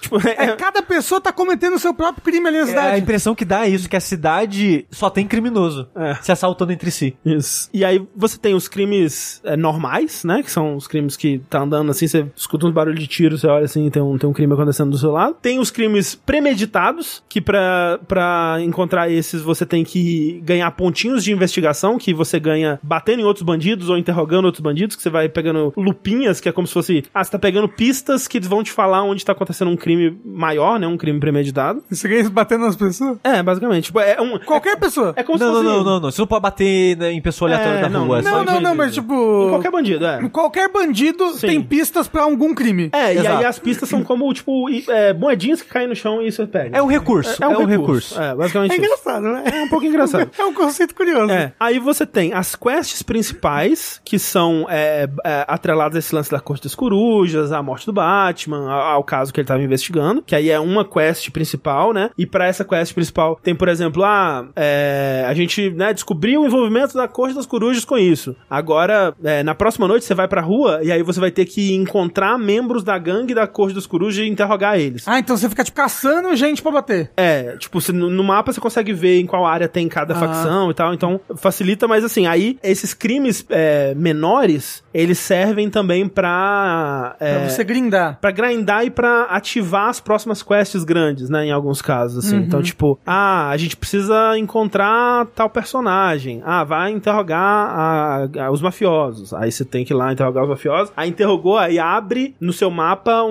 um- uma, um- uma nova quest da quest principal. Aí você pode ir lá e fazer a quest da quest principal. E essa quest principal, ela geralmente se divide nessas duas fases. Na primeira você tá coletando essas informações, na segunda é como se fosse uma fase, e aí lembra mais o- os jogos Arkham mesmo, né? Que aí é um lugar geralmente único que você não vai voltar mais. Pode ser tipo uma caverna, um laboratório, um, sabe, uma mansão dentro de um prédio, alguma coisa assim. Mas é, é, um- é uma fase, tipo, linear ou tipo uma dungeon, assim? É linear. É linear. Ah. É, é de encontro em encontro, basicamente. É um beat'em up. É, é, isso. Com um staff merda no meio. Isso. E aí, além disso, além da quest principal, você tem os dossiês secundários, que até onde eu vi, eu, eu tentei muito zerar o jogo, eu acho que eu tô bem no finalzinho, mas não consegui zerar, mas assim, me parece que vão ser três, né? Que eles até já meio que revelaram quais que são, que é a, é a Arlequina, o Senhor Gelo e o Homem de Lama lá, o Clay, Homem de lama. Clayface, como é que chama? É, cara de barro, né? São, é, é, são, são dossiês com missões relacionadas a esses, né, esses, esses três Ma- bandidos. Mas ao mesmo tempo, a maneira que acessa essas missões, o André teve que me ensinar, porque o jogo não me ensinou. verdade. Se ele ensinou, me ensinou mal e eu não vi. Que é, eu achei que eventualmente as missões desses caras você ia encontrar na cidade. Porque a Uhum. maneira que você libera as missões desses três vilões que estão fora da história principal é nessa parte que sai batendo em capanga. Você meio que tropeça É, na, tipo- na história deles, assim, explorando a É, cidade. tipo, falar, ah, tá. é, nossa, um cara esquisito sem rosto tá assaltando as pessoas em tal lugar. Aí você vai lá investigar e é tipo um, um minion do Clayface, assim. Aí, você, nossa, ele está envolvido em alguma coisa. Ah, aí então, abre então, um então você, tem dele. que, você tem que ir no campanário primeiro pra fazer isso. Não, não. É que essa é a parte da confusão. Você descobre esses casos secundários desses outros vilões explorando o jogo. Uhum. E eu achei que o resto da história ia se dar eventualmente explorando o jogo. E- Eventualmente o jogo vai falar: Oh, a gente viu o cara de barro no- na região X, vai lá ver ele. Não. O que você tem que fazer? Você tem que estar no campanário, abrir o menu de missão, que é o de, de, de dossiês lá, e iniciar a missão como se fosse uma raid. Ah! E é tipo isso, essas missões são tipo como se fossem raids ou, ou a- é, ataques, como é que chama? O, é o do, do Destiny, né? Eu esqueci o nome. É, não é ataque, é... Defesas. Enfim, o pessoal vai lembrar aí, mas é, são umas missões, umas missões separadas, assaltos, Assaltos. né? É, Que combina muito Strikes. com Gotham, né? Exato. Que aí, nessa, nesses mapas, que se esse jogo quiser ser live service, eu não sei se eles têm essa ambição mais, me parece que é aí que eles vão poder colocar mais coisas, né? Que aí eles podem criar uma nova, uma, uma, uma questline do charada, sei lá, sabe? E aí vai ter missões específicas que nessas missões você não tem acesso ao mapa todo de Gotham, até porque eles fazem coisas únicas com o mapa, né? Então, por exemplo, tem a missão do Senhor Gelo, o, ele congelou a cidade, então a cidade tá toda cheia de gelo e tal, é, bem, é bem legal até, tipo, Ele- muda bastante. Ele congela um prédio e vira uma torre de gelo igual o filme do Arnold Schwarzenegger. Sim. E, tipo, essas partes são uma- interessantes em co-op, se o balanceamento fosse mais interessante. Porque, como não tem a parte da exploração que fica estranho, que a exploração não funciona em co-op, essas partes, como é, como é uma missão fechadinha, Instanciada, né? é, ela funciona melhor. Só que, de novo, o combate em co-op não é muito interessante e o chefe em co-op é uma esponja de dano de 30 minutos. Exato. Ah, mas é porque eles são gamers da service. Você tem que pegar as armas roxas. É, tem então, isso nesse tem. jogo? Tem, tem. Porque, é, realmente, assim, o lance do, do, do combate, assim... Combate, eu, mano? Combate, mano? Eu não sei de sushi, assim, eu não tava acompanhando muito de perto esse jogo. Eu vi, né, a gameplay, né, 3, trailer, tarará, não tava acompanhando. Então eu pensei, porra, vai ser o combate de Arkham, né? É, é, se, a- se tem uma contribuição que Arkham, a série Arkham trouxe pros videogames, é o combate dele, que, assim, pra mim, é um- assim, talvez, tirando Sekiro, é o meu combate favorito dos videogames. Assim, eu amo o combate de Batman. Qual é o melhor combate de Batman? Ah, Acho que do. Do. Do, Do dois. Arcanite. Arcanite, que é o mais evoluído, né? O mais polido. Mas só tem carro no Arkham Knight? Não tem Batman? Então, é que o, o, o carro tem um combate. É, Tem Steph com um carro descobrir, Rafa. tem.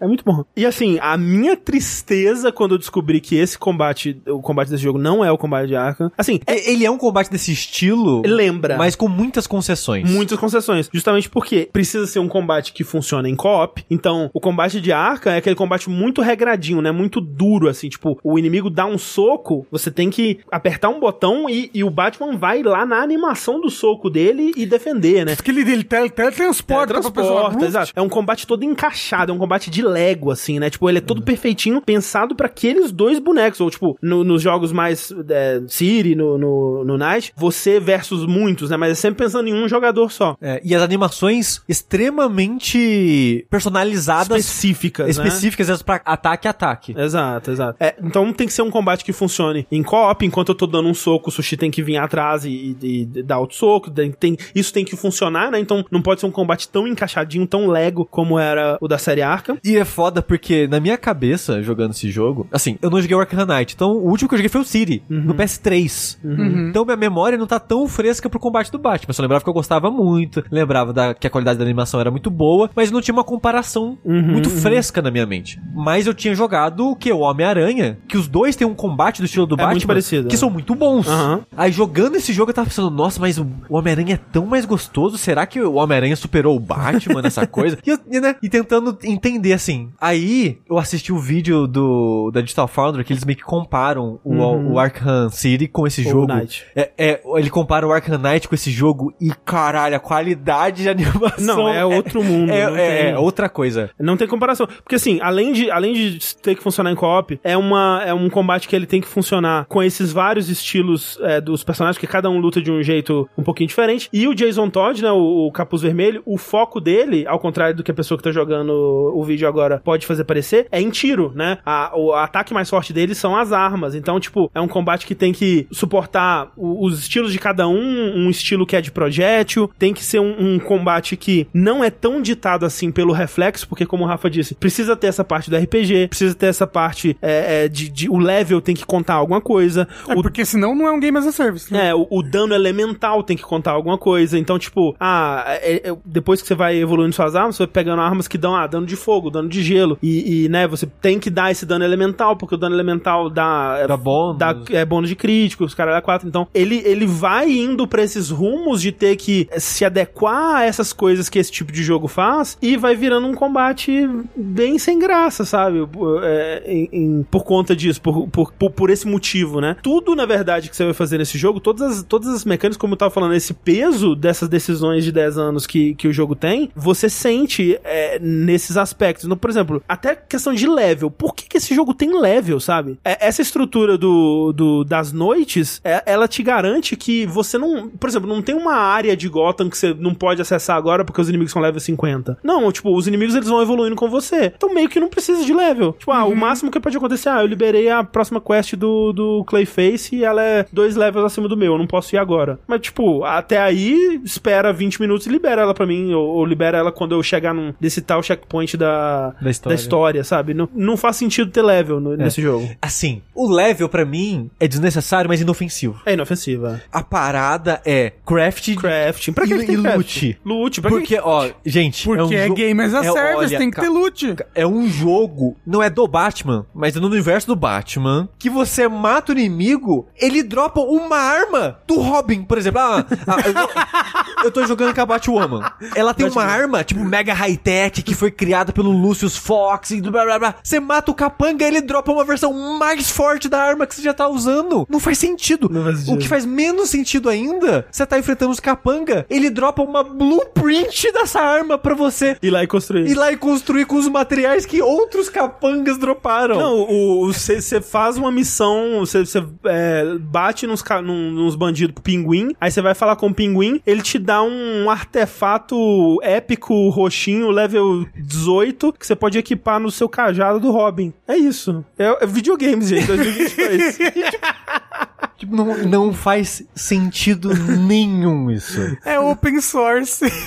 É, realmente, tipo- Mas me diz uma coisa, vocês estão falando dos personagens, né? Acho que a grande questão do jogo, até por exemplo, pô, eu quero jogar esse jogo só o single player mesmo. Vamos supor. Eu recomendo, inclusive. Eu acho que o jeito correto de jogar esse jogo é no single player. Só o single player. Uhum. Por que que eu, qual personagem usa? Eu posso usar só um personagem? Tem, tem, pode. tem algum sentido eu trocar os personagens? Ou, tipo, cada um joga de um jeito muito diferente do outro? Tipo, trocar os personagens é. É, válido pra você descobrir eles, né? Só- É, Aham. joga cada um pelo menos uma vez, eu acho que é válido. O, o E nível. eles upam todos juntos, É. né? Estão juntos. Mas assim, a arma, por exemplo, é, eles têm. Como o Sushi disse, você pode dropar uma arma do Robin jogando com a Batgirl. Então, Ah. você sempre vai ter uma arma mais ou menos do seu nível com todos os personagens. Uhum. Mas pra ter as armas mais pica, você tem que jogar com aquele personagem e pegar é, blueprint e todo. Acho que blueprint especificamente só dropa quando você tá jogando com o personagem. Uhum. Que aí essas vão ser as armas mais, mais fodas, mais, mais atualizadas pro seu nível, né? Mas todos upam juntos, todos têm umas cutscenes é, especiais, umas atividades especiais que são desenvolvendo a história dele. Que vai ter, tipo, ah, até mostrou no vídeo, ah, uma cutscene do Jason Todd cozinhando, aí o Asa Noturno vai lá Ah. conversar com ele. Aí, tipo, essa, essa cutscene só ativa se você estiver jogando com o Asa Noturno, por exemplo. Uhum. E aí vai ter um, várias cutscenezinhas dessas pra cada personagem. Então, às vezes, é legal trocar pra ver as cutscenezinhas de cada um. É, mas assim, tendo jogado com os quatro, primeiro, nenhum deles é tão bom quanto o Batman, o que é triste, né?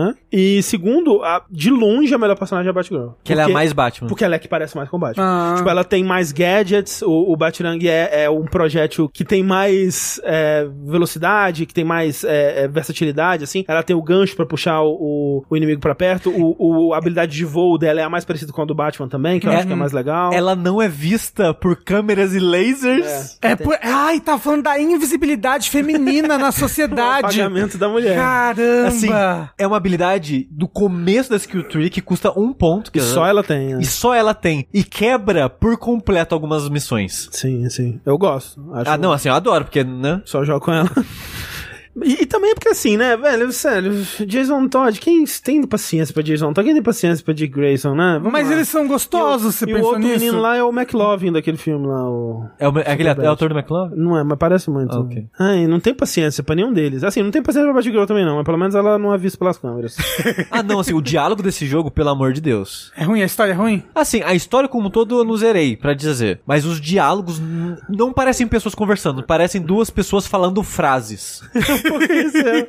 É, um pouco isso. Tem, nossa, tem uma, uma cena da Batgirl conversando com o Jason Todd que, tipo, ele tá, ela tá triste, né? Ele tenta consolar ela. E ele fala uma parada muito brega, tipo assim, sei lá. Sei lá, vamos- é no nível de, tipo, acredite em você, seja você mesmo. E ela olha pra ele e fala, nossa, realmente. Tipo, uma, uma- como se ele tivesse dito uma coisa super profunda. E aí ele vira as costas e vai embora, assim. Só que eles estão. ouvindo Li- Li- Limp sei lá. É isso mesmo. Só que eles estão no mesmo cômodo, porque é no campanário. e eu fico imaginando pra onde que ele foi, caralho. O que, que ele vai fazer, sabe? Tipo, ele com certeza se achou muito foda e foi embora. É. Assim, a história em si tem alguma coisa nela, né? Tem, eu acho que o, o que o que me ganha na história é o universo de Batman, que eu acho que, né, que nem a gente tava conversando na, na live, tipo, muitos jogos a gente pensa, ah, por que que tá usando essa licença, né? né? Para melhor ter criado alguma coisa original. E pra esse tipo de jogo, eu acho que a licença do Batman ela faz muito pelo jogo, assim, é, esse universo, né, ele é muito rico, então, tipo, eles conseguem preencher ele. Por mais que esse jogo ele não seja nem de perto tão preenchido quanto os outros da série Arkham, né? Ele é um jogo bem vazio, na verdade. Ele ainda se beneficia muito, né, de todo esse histórico, de todos esses personagens que você você já, já entende um pouco da relação. Ah, você já sabe que o pinguim vai ser esse mafioso mentiroso, meio covarde. Você já entende um pouco da dinâmica desse personagem como vai ser, é quase como tá voltando pra uma coisa familiar assim, né? É, então tem alguma coisa sobre o mistério e acompanhar a, a investigação e os plot twists e o envolvimento de cada personagem que é interessante. Mas não é uma história, como você disse, não é uma história super bem contada, não é uma história super bem atuada. Tipo, primeira cutscene é bem legal, a, o combate, a luta do Batman do com Batman com, com o Ra's al Ghul é bem legal, tipo, e eu fiquei surpreso do quão, quão longa é, né? Tipo, É, bem longuinho. muito- Mas, mas ao mesmo tempo é uma luta meio bucha que o Batman não luta. Ele só foge. é. Aí eu fico pensando, mas o Batman não ficaria fugindo. O Batman se fode, se fode, se fode. E- Mas ele só se fode enquanto ele tá tentando fugir, porque ele não tenta lutar. Eu é acho porque muito não, estranho. não programaram, né, o- a luta do Batman. Oi? É piada? É, é em CG, não, não era no jogo, É. mas. Eu achei que era no jogo. Não, é uma cutscene. Ah, é. É, ok. eu, eu achei ela estranha isso só porque, tipo, ah, o Batman só perde porque ele nem tentou, parece. É, mas eu acho que aquela Ele luta... tava cansado também, vocês já pensaram Ah, nisso? sim, ele de fato tava bem cansado, mas eu acho que aquela luta tem alguma outra, tem alguma coisa a mais. ah, não, nela sim, sim, ali, deve né? ter algum contexto antes É, dela. é, é. Sem dúvida deve ter. Inclusive, eu não zerei, mas com certeza o Batman tá vivo, tá, gente? Ah, com não. certeza. Sim. Eu, sim. não- eu depois eu volto pra dizer se eu tava errado. Espero que ele não esteja. Mas sim, vocês acham que o Batman Cê- tá morto? Se ele tá morto, ele vai ressusc- ser ressuscitado. É, porra. Pô, o jogo tem a porra do, do Poço de Lázaro aí. Vai estar tá vivo pra caralho. Nossa senhora. No quadrinho o Batman já morreu e voltou. pô. Ah, então. Ele é. morreu e voltou no tempo. Não, mas todo mundo dos quadrinhos já morreu e voltou. Exatamente. Exceto o Uncle Ben. Então, assim, é- é, Que nunca morreu, né? esse jogo, ele, ele não, eu não acho ele um jogo ruim. Assim, é, é, eu, eu acho que toda essa estrutura, ela atravanca um jogo que sem ela seria muito melhor, mas seria muito mais curto também. Eu acho que tendo o, já o vislumbre do final do jogo, ele é muito mais curto do que qualquer outro jogo Arkham e se estende pela miss- missão bucha e repetição na cidade, sabe? Tipo, se você for pegar missões de verdade, conteúdo único que ele tem, ele é um jogo bem vazio. Como eu disse, né? São três side quests principais e uma questline que vão ter, vamos dizer, umas 10 missões, se parem isso, assim. São 10 casos? São 10. Por aí, né? Vamos dizer, não, não contei, mas a sensação é, é por aí, talvez menos. E quando você foca só na história, é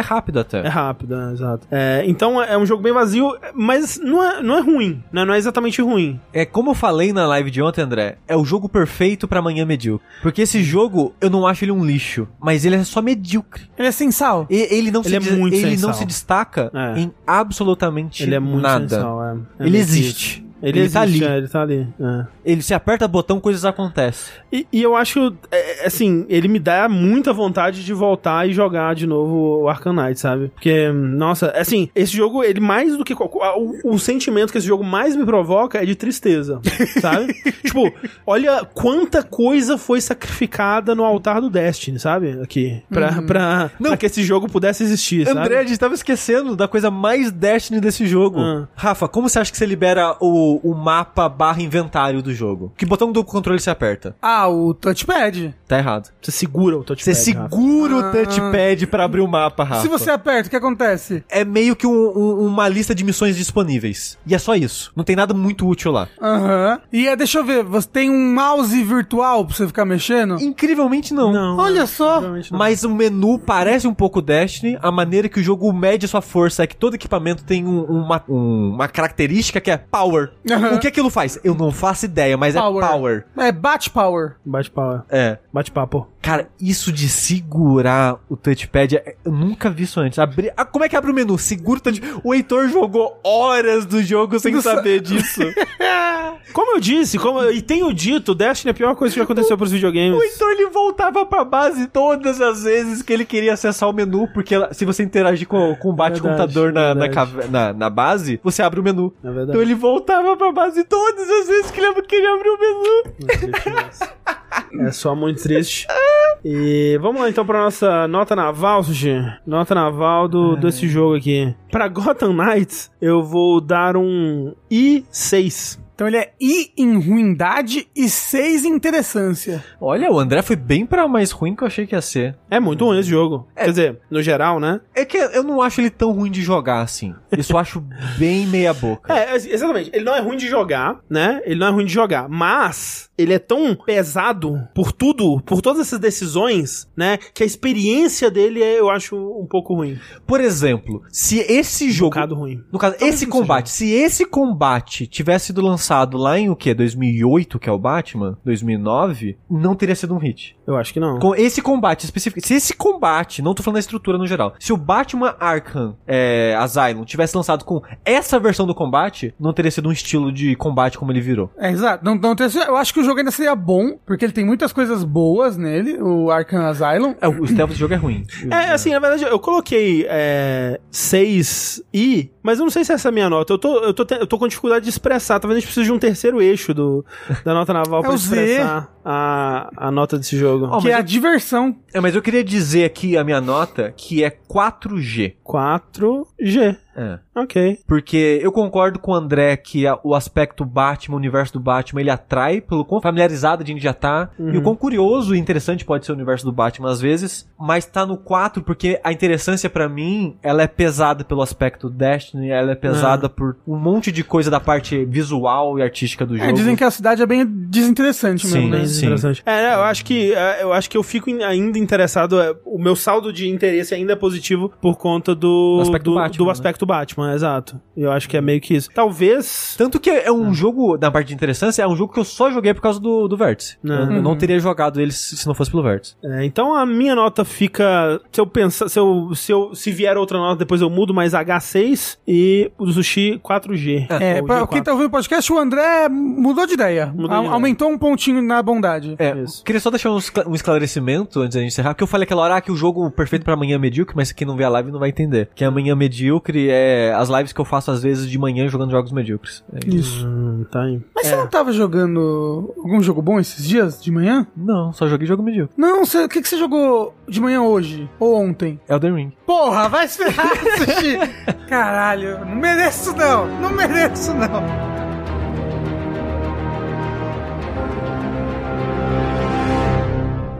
Esse então foi o nosso segundo jogo da noite, mas não param os joguinhos por aí, porque eu quero muito saber de Rafael Kina em seus finalmente que jogo tem é, tomado conta da sua vida. Não, Nossa, tomado conta da minha vida? Com certeza não é o jogo que eu vou falar. Até porque eu tava, tô tentando falar desse jogo faz dois vértices. É verdade. Aí toda vez que eu vou falar, o vértice tá com três horas. Só que ele já tá com três horas agora, né? Mas vamos que vamos, galera. Bom, é assim, Eita! É, mas eu quero trazer aqui pro meus finalmente, rapidamente, um joguinho que eu tô gostando bastante de jogar, apesar de seus pesares, que é o Steam World Dig. Que isso? Porra, eu falei Você falou de verdade? Eu, eu achei que eu, eu já Achei que era uma piada. Eu, não, eu, eu, achei, eu, eu achei que o Rafa tinha mudado o jogo. É, ué, eu não peguei o vídeo pra ele, não. eu confundi. Ele falou com a determinação. E ele, né, ele, ele pulou tudo, né, no buraco ali. Cavou o buraco e entrou.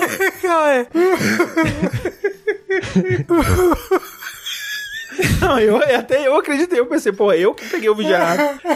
Vou aqui corrigir o meu erro. Claramente o Rafa sabe do que eu tô falando. que é o Shovel Knight Dig, que para os desavisados de plantão é um novo jogo da franquia Shovel Knight, um spin-off, não é desenvolvido pela Yacht Club. pela Yacht Club, é desenvolvido por um outro time, que eu esqueci o nome. E ele é um spin-off, mas você pode estar olhando um vídeo, você pode ter vi- vis- visto um vídeo dele e pensando, não é, mas ele é igualzinho Shovel Knight, só que mais bonito, né? Porque ele tem um, um estilo de arte mais 32 bits, né? Lembra mais um Mega Man 8, alguma coisa assim, né? Ao invés dos 8, 16 bits do Shovel Knight 1. Ele é muito, muito bonito, esse jogo é muito bonito. E ele é plataforma, né? Eu tô, eu tô vendo o vídeo aqui, ele é plataforma. E então, galera, ele é, ele, na verdade, ele é um rogue, um roguelite Ah. do, do Shovel Knight, Aí. né?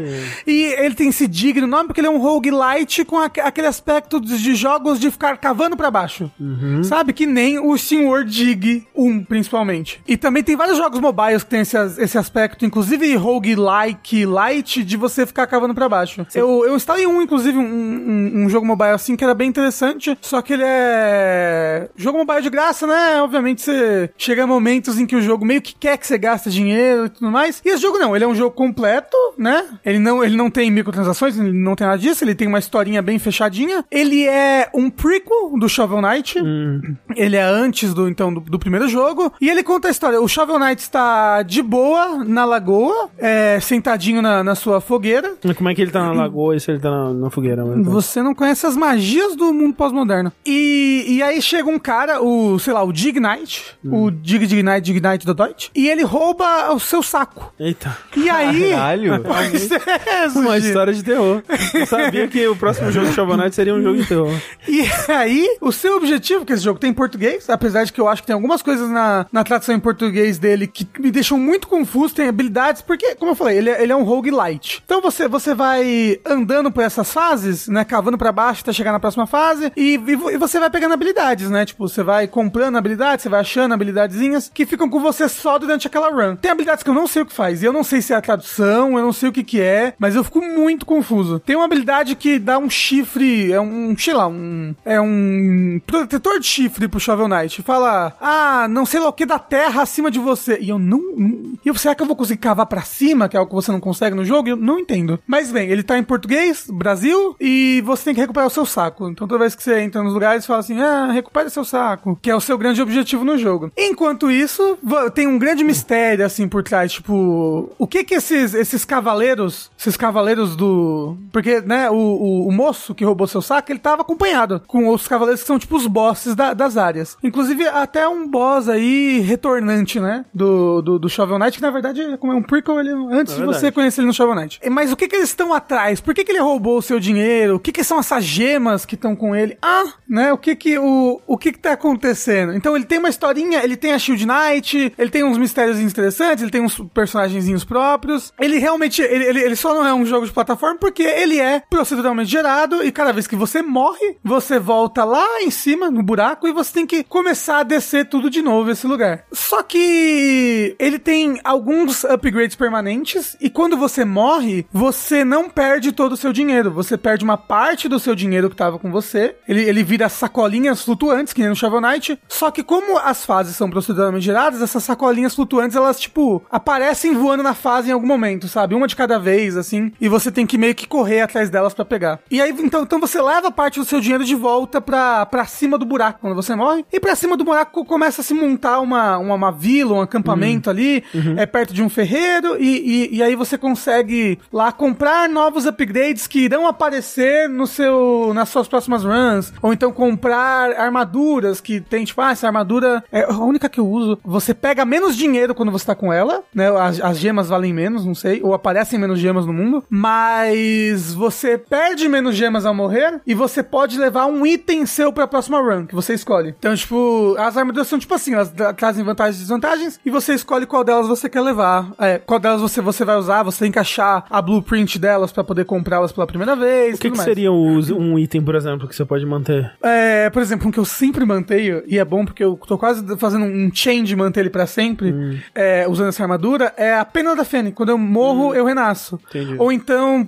tem um item que ele estende o ataque da minha pá. Eu posso levar ele pra próxima run sem ter que ah, ter a sorte de achar ele, né? E uma coisa que eu gosto nele, por ser... Porque eu não sou muito um fã de, de roguelike, né? No final das contas. E uma coisa que eu gostei nele é que ele é mais fechadinho, assim. Ele é um jogo que é, ele é feito pra você zerar. Ele é um jogo que vai ter, sei lá, umas 15 horas no máximo e, e- e você vai conseguir zerar ele todo. Porque ele tem um final, um final padrão, né? Um final que talvez você alcance várias vezes, né? No jogo. E ele tem um final verdadeiro secreto, sabe? É, é bem, bem comum, né? E o jogo é feito pra você pegar esse final verdadeiro secreto. Pra você ir durante as runs indo ficando mais forte, é, tendo mais dinheiro, mais facilidade de ganhar dinheiro. E eventualmente você conseguir fazer esse final verdadeiro e secreto. Então ele é, ele é um jogo com, com um final é, definido e acessível. Dito isso, ele é um jogo difícil. Ele tem bastante risco e recompensa. Ele tem spawn de inimigos, às vezes, que não para, sabe? Os Tipo, chefes deles são tipo chefe de Shovel Knight? são, são bem chefes de Shovel Knight, Uhum. só que quando você enfrenta eles, eles estão em arenas diferentes.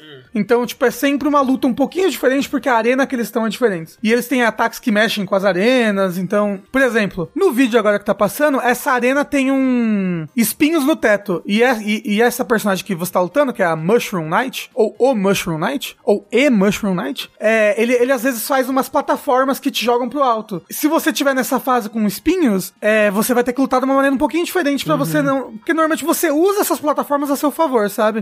É, e essas plataformas acabam virando um empecilho dependendo da- do, de como tá a arena que você tá lutando contra o boss. Mas os bosses, eles são sempre os mesmos, das mesmas áreas. Conforme você vai jogando, exceto pro final secreto, você meio que escolhe qual área você vai seguir. Que você tem que fazer, tipo, quatro áreas ou cinco áreas seguidas e aí você zera o jogo. Sei. Você zerou? Não, eu cheguei na última área e morri. Ok. E aí tive que voltar pro começo. Aí dá, dá aquele desânimo, sabe? Nossa, de, sei. Opa. de roguelite. Ah, não. É, é nessas aí que eu desinstalo e nunca mais volto pra eles. Então, é. Mas, mas assim, cada vez que eu, que eu fui jogando, eu ia avançando mais. É, por por tá. Não só pelos upgrades que eu comprei lá em cima, que me ajudavam a achar itens diferentes no, no, meio- no, no meio do caminho, itens fortes, mas por por estar familiarizado com os tipos de armadilhas e de segredos de cada área. Né? Porque, como eu falei, qu- quando você termina a primeira área, que é sempre a do cogumelo, você, tipo, meio que escolhe qual, qual, qual das duas áreas você vai. É, se você vai pra área de fogo ou pra área de água. Quando você termina a próxima área, você meio que escolhe qual outra área você vai. E, então, você fica me- meio que treinado na maneira como cada uma das áreas funciona. Mas o... Eu, eu acho que ele é, ele é um cadinho mais difícil do que eu gostaria. Eu, que- eu queria que você tivesse, sei lá, o upgrade permanente de, de health sabe? De HP. Porque é uma coisa que você tem, você tem que toda run ir investir em HP. Pra você tá, tá com um bom HP no final, pra você não morrer de, de besteira, sabe? Apesar de que as coisas, elas te dão dano... Elas não dão muito, muito dano. Exceto uma coisa que é o One Hit Kill, que é uma serra, a Serra Ômega, que é uma serra circular que começa a vindo alto se você fica muito tempo enrolando num, Numa área. numa areazinha. Aí vem essa serra circular do alto te caçando e ela, e ela é um hit kill. E você pode comprar atalhos pra começar nas áreas mais baixas, entendeu? Isso não funciona pro final secreto, mas, mas é uma coisa pra você ir zerando várias vezes. Você vai comprando atalhos pra já começar nas áreas mais, mais pra baixo do buraco. No geral, é um jogo muito bonito, muito divertido. Você acha que ele consegue diferenciar bastante as áreas entre si? Porque pensando em. Né, que você falou, cada um tem seus armadilhas, desafios e tal. Você acha que ah, são diferentes o suficiente, interessantes o suficiente? Eu acho que sim, tipo, ah, porque o jogo é um jogo muito bonito, né? Então, e as áreas são muito bonitas e tematicamente, apesar do da área 2, assim, do jogo ser tipo água e fogo, elas ainda são muito bonitas e, tem, e- e as áreas que vêm depois, os temas delas são bem interessantes. E os inimigos são muito únicos de cada área. Tipo, na área do cogumelo, vão ter sempre esses inimigos aqui e eles agem desse jeito aqui nessa área. Na área do fogo, vai ter esse, esse inimigo e esse tipo de armadilha. E como ele é um jogo do tipo Rogue, e ele é um jogo difícil, ele tem muita armadilha, você. Nossa, viu a brasilidade agora? Um jogo do tipo Rogue. É. Esse daí nunca falou inglês na vida. né? um jogo do tipo Vampira. Você vai até acabar preferindo, tipo, ah, pô, eu acho que eu, eu me dou melhor na área de fogo, porque eu sei mais lidar com os inimigos e com as armadilhas que vem nela, do que a área de água. Então eu vou, eu, pô, nessa run aqui que eu tô bem, vou pela área de fogo, porque eu tô bem. Ah, nessa run eu tô mal, vou pela área de água, porque eu sei lidar melhor com o que ela traz. Sim, sim. Então, tipo, é- os chefes também são bem diferentões. É um pouquinho paia você ter que sempre vencer os chefes pra ir pra próxima área. Mas é um pouquinho pai a roguelike, né? Até aí. Exato. Mas como eu falei, pelo menos ele é um roguelike que as críticas que eu ouvi dele é, ele não é rogue o suficiente, ele é um jogo bem, tipo... Amigável. Não, ele, ele é um jogo bem, bem definido pra acabar, sabe? ele é um Sei, jogo sei. que quer que você acabe ele. Aham, aham. Que você vá até o final. E ele, e ele não tem lá uma variedade de runs ultra diferentes. Você sempre tá jogando com Shovel Knight, Shovel Knight tem, tipo, praticamente sempre as mesmas habilidades, né? Você vai pegar artefatos novos pra usar, você pode ter mais vida, mais ataque, algum tipo de ataque carregado diferente pra cada run, mas não é, nada, não é nada muito diferente. Então as runs são quase sempre as mesmas, assim, são, as runs têm o mesmo sentimento, não é tipo Mind of Isaac, e só que ele não é tão Shovel Knight assim, ele ainda é rogue, sabe?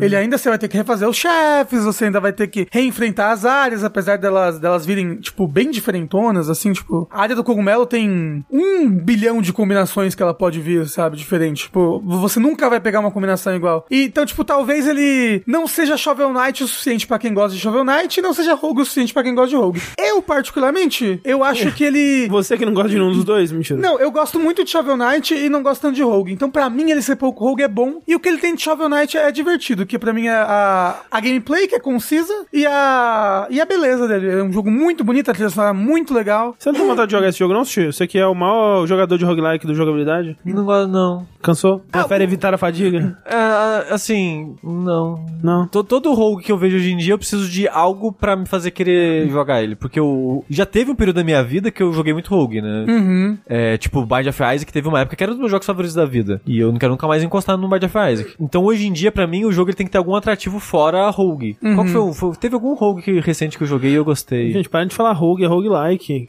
Que droga. É rogue. não, tá me dando nervoso. É roguelite. É, é, é que é, que nem- é, É, jogos como Rogue, nunca mais reclamo que você só fala Não, inglês. é tipo, você não fala que esse jogo é um Dark Souls, você fala que esse jogo é um Souls. Então esse jogo é um rogue. Mas é que o jogo... Mas ele não é um rogue. Ele é um tipo rogue. Ele é, um Ele é tipo rogue. É que nem o, o, o, o negocinho lá que é tipo queijo. Que não é queijo, mas é tipo queijo. É tipo queijo. É, polenguinho? Não, polenguinho é queijo. Não, polenguinho é tipo queijo. Tipo queijo. Polenguinho é tipo queijo? Não. É, opa, mas Com- você é. Com é, aromatizantes de queijo. Eu esqueci agora qual que foi o. Vampire Survival, eu não diria que é um tipo rogue. Não. Ele é um jogo de wave, ele é um jogo de. Ai, qual que é? Ah, esqueci. Teve algum jogo que era tipo rogue. que eu joguei. que eu joguei Eu recentemente. acho que a gente vai ter que gravar o próximo vértice só em inglês.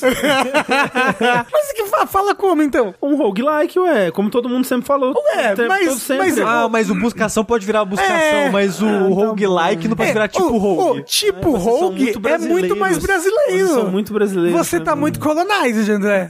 É, mas não, eu não tenho vontade de jogar esse jogo. Eu só tô me perguntando se um dia a Yacht Club vai fazer um jogo bom de novo. então, mas esse jogo não é da, da Yacht Eu Club, sei, né? mas ela publicou também o Shadow coisa lá. que Cyber Shadow. Cyber Shadow e eu fico, porra, Não, a Yacht mas- Club só tá fazendo bosta. Não, mas Não, ela não tá ah, fazendo. mas Aí- ela tá envolvida. Ah, mas Não, ela a, tá aí. a Yacht Club tá fazendo o jogo do, do ratinho Legend of Zelda, Menina lembra? The Holloway. De, de Game Boy Color. Mas é- É, que, não, é bem bom. A, a demo foi super legal. Assim, só vou acreditar jogando. Se eu jogar aquele jogo e o jogo for bom, falar, beleza, a Yacht Club tem dedo podre pra publicar coisas, mas faz jogo bom. Mas eu acho que esse jogo é muito bom.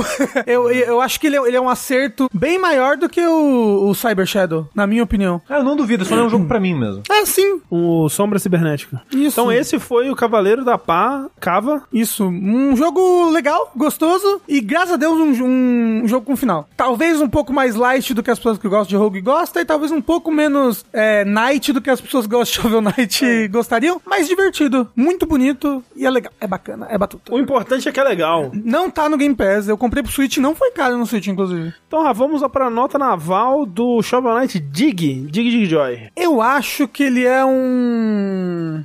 C7, ou um C8. C7, C7, C7. Um C7. Tá ótimo. Ele é 7 porque ele mistura bem a ideia ali Rogue com, com Shovel Knight, ele é bem, ele é divertido nesse sentido. E, e ele não é um Shovel Knight de ser super bom, porque as coisas melhores do Shovel Knight estão no, no level design das fases, né? E, e em tudo mais. E ele, por ser um tipo Rogue, ele tem bem menos level design nesse sentido. É, mas ele ainda é muito bom. Acho que um C7 define bem ele. Acho que C7 é a ele- nota do Shovel Knight Dig. ele passa de ano com louvor. Mas de ano.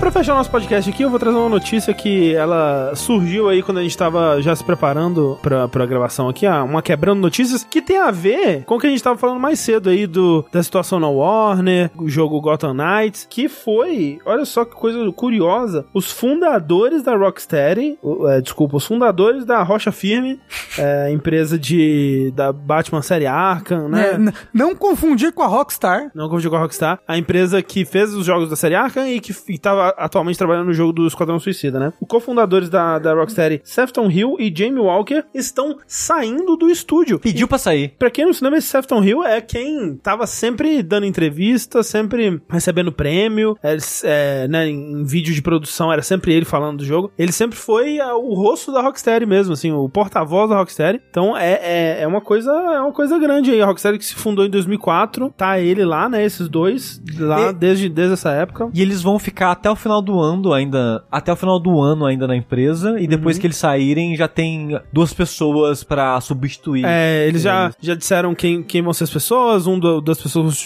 que vão substituir também é um cofundador da empresa. Os dois vão juntos fundar uma nova empresa de jogos, Eita. então eles não estão abandonando a, Vai a ser, indústria. vai ser a Water Flow, não. Water Flow, não, o que Flow que é- like water. Não, ao invés de estéreo, como é que é? Uh, Wavy. Wobbly. Wobbly. Wobbly, vai ser a Water Wobbly. Water Wobbly. É. E é interessante que no comunicado oficial fala, né, que eles já vão pra uma nova aventura no mundo dos jogos. Eu fiquei, É. caralho, normalmente eles não falam nada, né? Só falam, tá saindo, hein? E Sim. fica quieto. É, inclusive esse, esse comunicado ele foi muito um comunicado padrãozão, assim, né? Daqueles que, ah, eles estão indo pra uma nova aventura, mas obrigado pela colaboração. E Barriga o- tanquinho. E o. O Esquadrão Suicida tá muito bem, hein, gente? Tá saindo ano que vem, mas tá tudo bem. Tá Eu espero que saia muito bem, porque esse jogo é muito interessante, do Esquadrão Suicida. É, Assim, treta com a Warner. Te garanto que é, treta com a Warner. É, Fundador sair assim é muito raro. Pra fundar um outro estúdio boa. logo em É, seguida. Aham. É muito raro. Tipo, tem que ter alguma coisa. Tipo, eles não só. can- Tipo, eles cansaram de fazer jogos na Rockstar. Por algum motivo. Na Rockstar? Na, na Rocksteady. Falei pra não confundir. Por algum motivo. Por qual motivo? Não sei. Pode ser treta com a Warner, pode ser que é, tá, tá essa, essa, esse sentimento, né, de que as coisas na Warner estão em fluxo, né? A gente não sabe onde que esses estúdios Então, em vão. fluxo pro inferno, né? Porque É. puta que me pariu. Tipo, eu- rolou, eu tava rolando um papo de que ah, os, ah, os estúdios de jogos vão ser vendidos, outras empresas vão comprar, o que, que vai acontecer com a, com a NetherRealm, o que, que vai acontecer com a Rocksteady. Essa notícia do que a Warner vai vender os estúdios é de antes deles É. tentarem, tentarem não, começarem a destruir o HBO Max, de fechar Cartoon Studios. Foi, É. foi uma das primeiras notícias, né? A fusão da Warner com a, com a Discovery. Acabou os videogames, foda-se videogame. Tanto que ah, um, um dos das especulações de que por que, que não teve novo Injustice esse ano é porque o pessoal da NetherRealm já tava assim meio que tipo, putz, se pá, a gente não vai ter mais a licença da DC se a gente for vendido, então não vamos nem fazer esse jogo que a gente vai perder ele. O que é uma injustiça, né? é, James Gunn, chefão da DC, né? Pois é. É, e, e, não dá pra saber o que, o que vai acontecer, mas talvez tenha a ver com isso. Eu acho difícil que tenha a ver com o- os resultados de Gotham Knights, como eu vi algumas pessoas Pelo comentando. amor de Deus. Que é muito rápido, né? Eu É. acho que só se eles tivessem, tipo... Porque eu ouvi, o comentário seria que, tipo, ah, eles estavam esperando pra ver o que, que as pessoas iam achar de Gotham Knights pra saber se os, os Quadrão Suicida ia ser bem recebido. Mas eles nem fizeram Gotham Knights. Então, mas os dois jogos são, pelo menos, parecidos em propostas, né? De ser um jogo. E aí, na mesma, service de heróis, velho. na mesma noite, eles saíram e fundaram a própria Exato, empresa. De tão triste que eles ficaram. Óbvio, óbvio Não. que não é isso, mas eu entendo o, o, o, raciocínio, lá, né? É, o clima lá deve estar uma desgraça. E eu não sabia disso do James Gunn ser coisado o chefe da DC, não. É, ele e mais alguém. É, são dois aí. Eles, eles vão ser tipo o que o Kevin fez. Feige. Feige. O que o Kevin Feige é na Marvel. Que é tipo o, que, o cabeça do, do, do, do MCU. Eles vão ser O os do cabeças MCU. do, do, do DCU. Uau. É, mas realmente, assim, é, é muito raro um, um- uma saída, assim, ser algo... É, só porque, ah, vamos... Tô- é, tô afim. Tô afim. Tipo, com certeza tem algum outro motivo, né? Que nem quando os fundadores da BioWare saíram também. Uhum. É, então... E não voltaram a trabalhar com jogos, né? Eles não, eles falam, foda-se, foda-se videogames. Acho que tão certo, né? Mas o Esquadrão Suicida tá tudo bem, hein, gente? Tá tudo bem. Tá tudo bem. Sai no que vem. Façam sua pré-order. Disseram eles lá na O, carta. o gosto que o subtítulo do Esquadrão Suicida é Kill the Justice League e a Warner tá tentando fazer Tá isso. mesmo, pra caralho. Não era um subtítulo, era um aviso, né? E com isso, a gente encerra mais um episódio do Vértice aqui. Só queria dizer, não vou falar agora que tá muito longo, mas estou jogando Marvel Snap. Ah, tá, tá. Nossa, o Yoshi e o Pelux estão todos extremamente Não, não, viciados assim, nessa porra. É porque tá muito longo e eu não consigo falar desse jogo em 5 minutos, essa é a parada. É. Ah, tá, ok. Então, É, nos mas- finalmente do próximo. É, mas aí fica aí o, o Marvel Snap, o novo jogo de carta de ex-membros do Hearthstone. Saiu free to play semana passada pra Steam e pra mobile. A versão da Steam é uma merda. Não Joga é, mobile. não é uma merda, é uma vers a versão melhor é mobile, que ele é feito pra mobile. A versão do Steam parece um improviso, mas tá escrito early access, vão melhorar com o tempo. O problema é, se você gostar e quiser gastar dinheiro, vai pra versão mobile, que as coisas no Steam estão mais caros, porque eu acho da porcentagem do Steam, do que na versão mobile. Então. Eu ouvi dizer que a cartinha no celular é mais bonita que você consegue girar e ver a cartinha. Isso, exato, tem isso também. Eu acho que ele, no celular, ele funciona melhor. Dito isso, tem umas 4 horas desse jogo no Steam, então. E o pessoal tá amando muito ele. É, não, Falando tô- que O sistema de truque é super divertido. É, então, blá, blá, pô, blá. eu sempre, eu sempre disse que o truco é uma coisa muito importante pro game designer. Mas o. Eu queria falar da progressão, como libera as cartas, que eu acho muito interessante, mas não cabe aqui. Mas do que eu joguei dele, eu devo ter umas 8, 10 horas dele de jogo, muito amigável pra free to play. Tanto que ele tem várias maneiras de barrar quem gasta dinheiro. Tem vários limites diários. Ah, você quer gastar dinheiro? Não, só pode gastar tanto dinheiro por dia, tantos bônus de, com dinheiro por dia. Então ele tem várias ferramentas pra quem tem quem quer jorrar dinheiro no jogo, não avançar lá pra puta que pariu e pegar um monte de carta.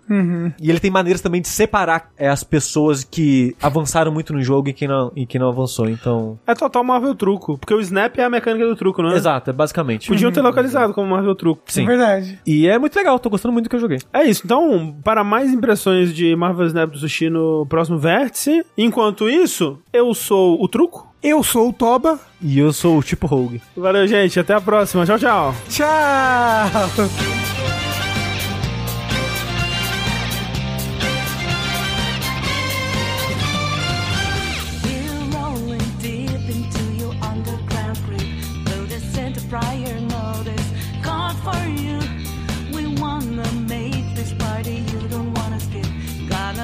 Show to remember.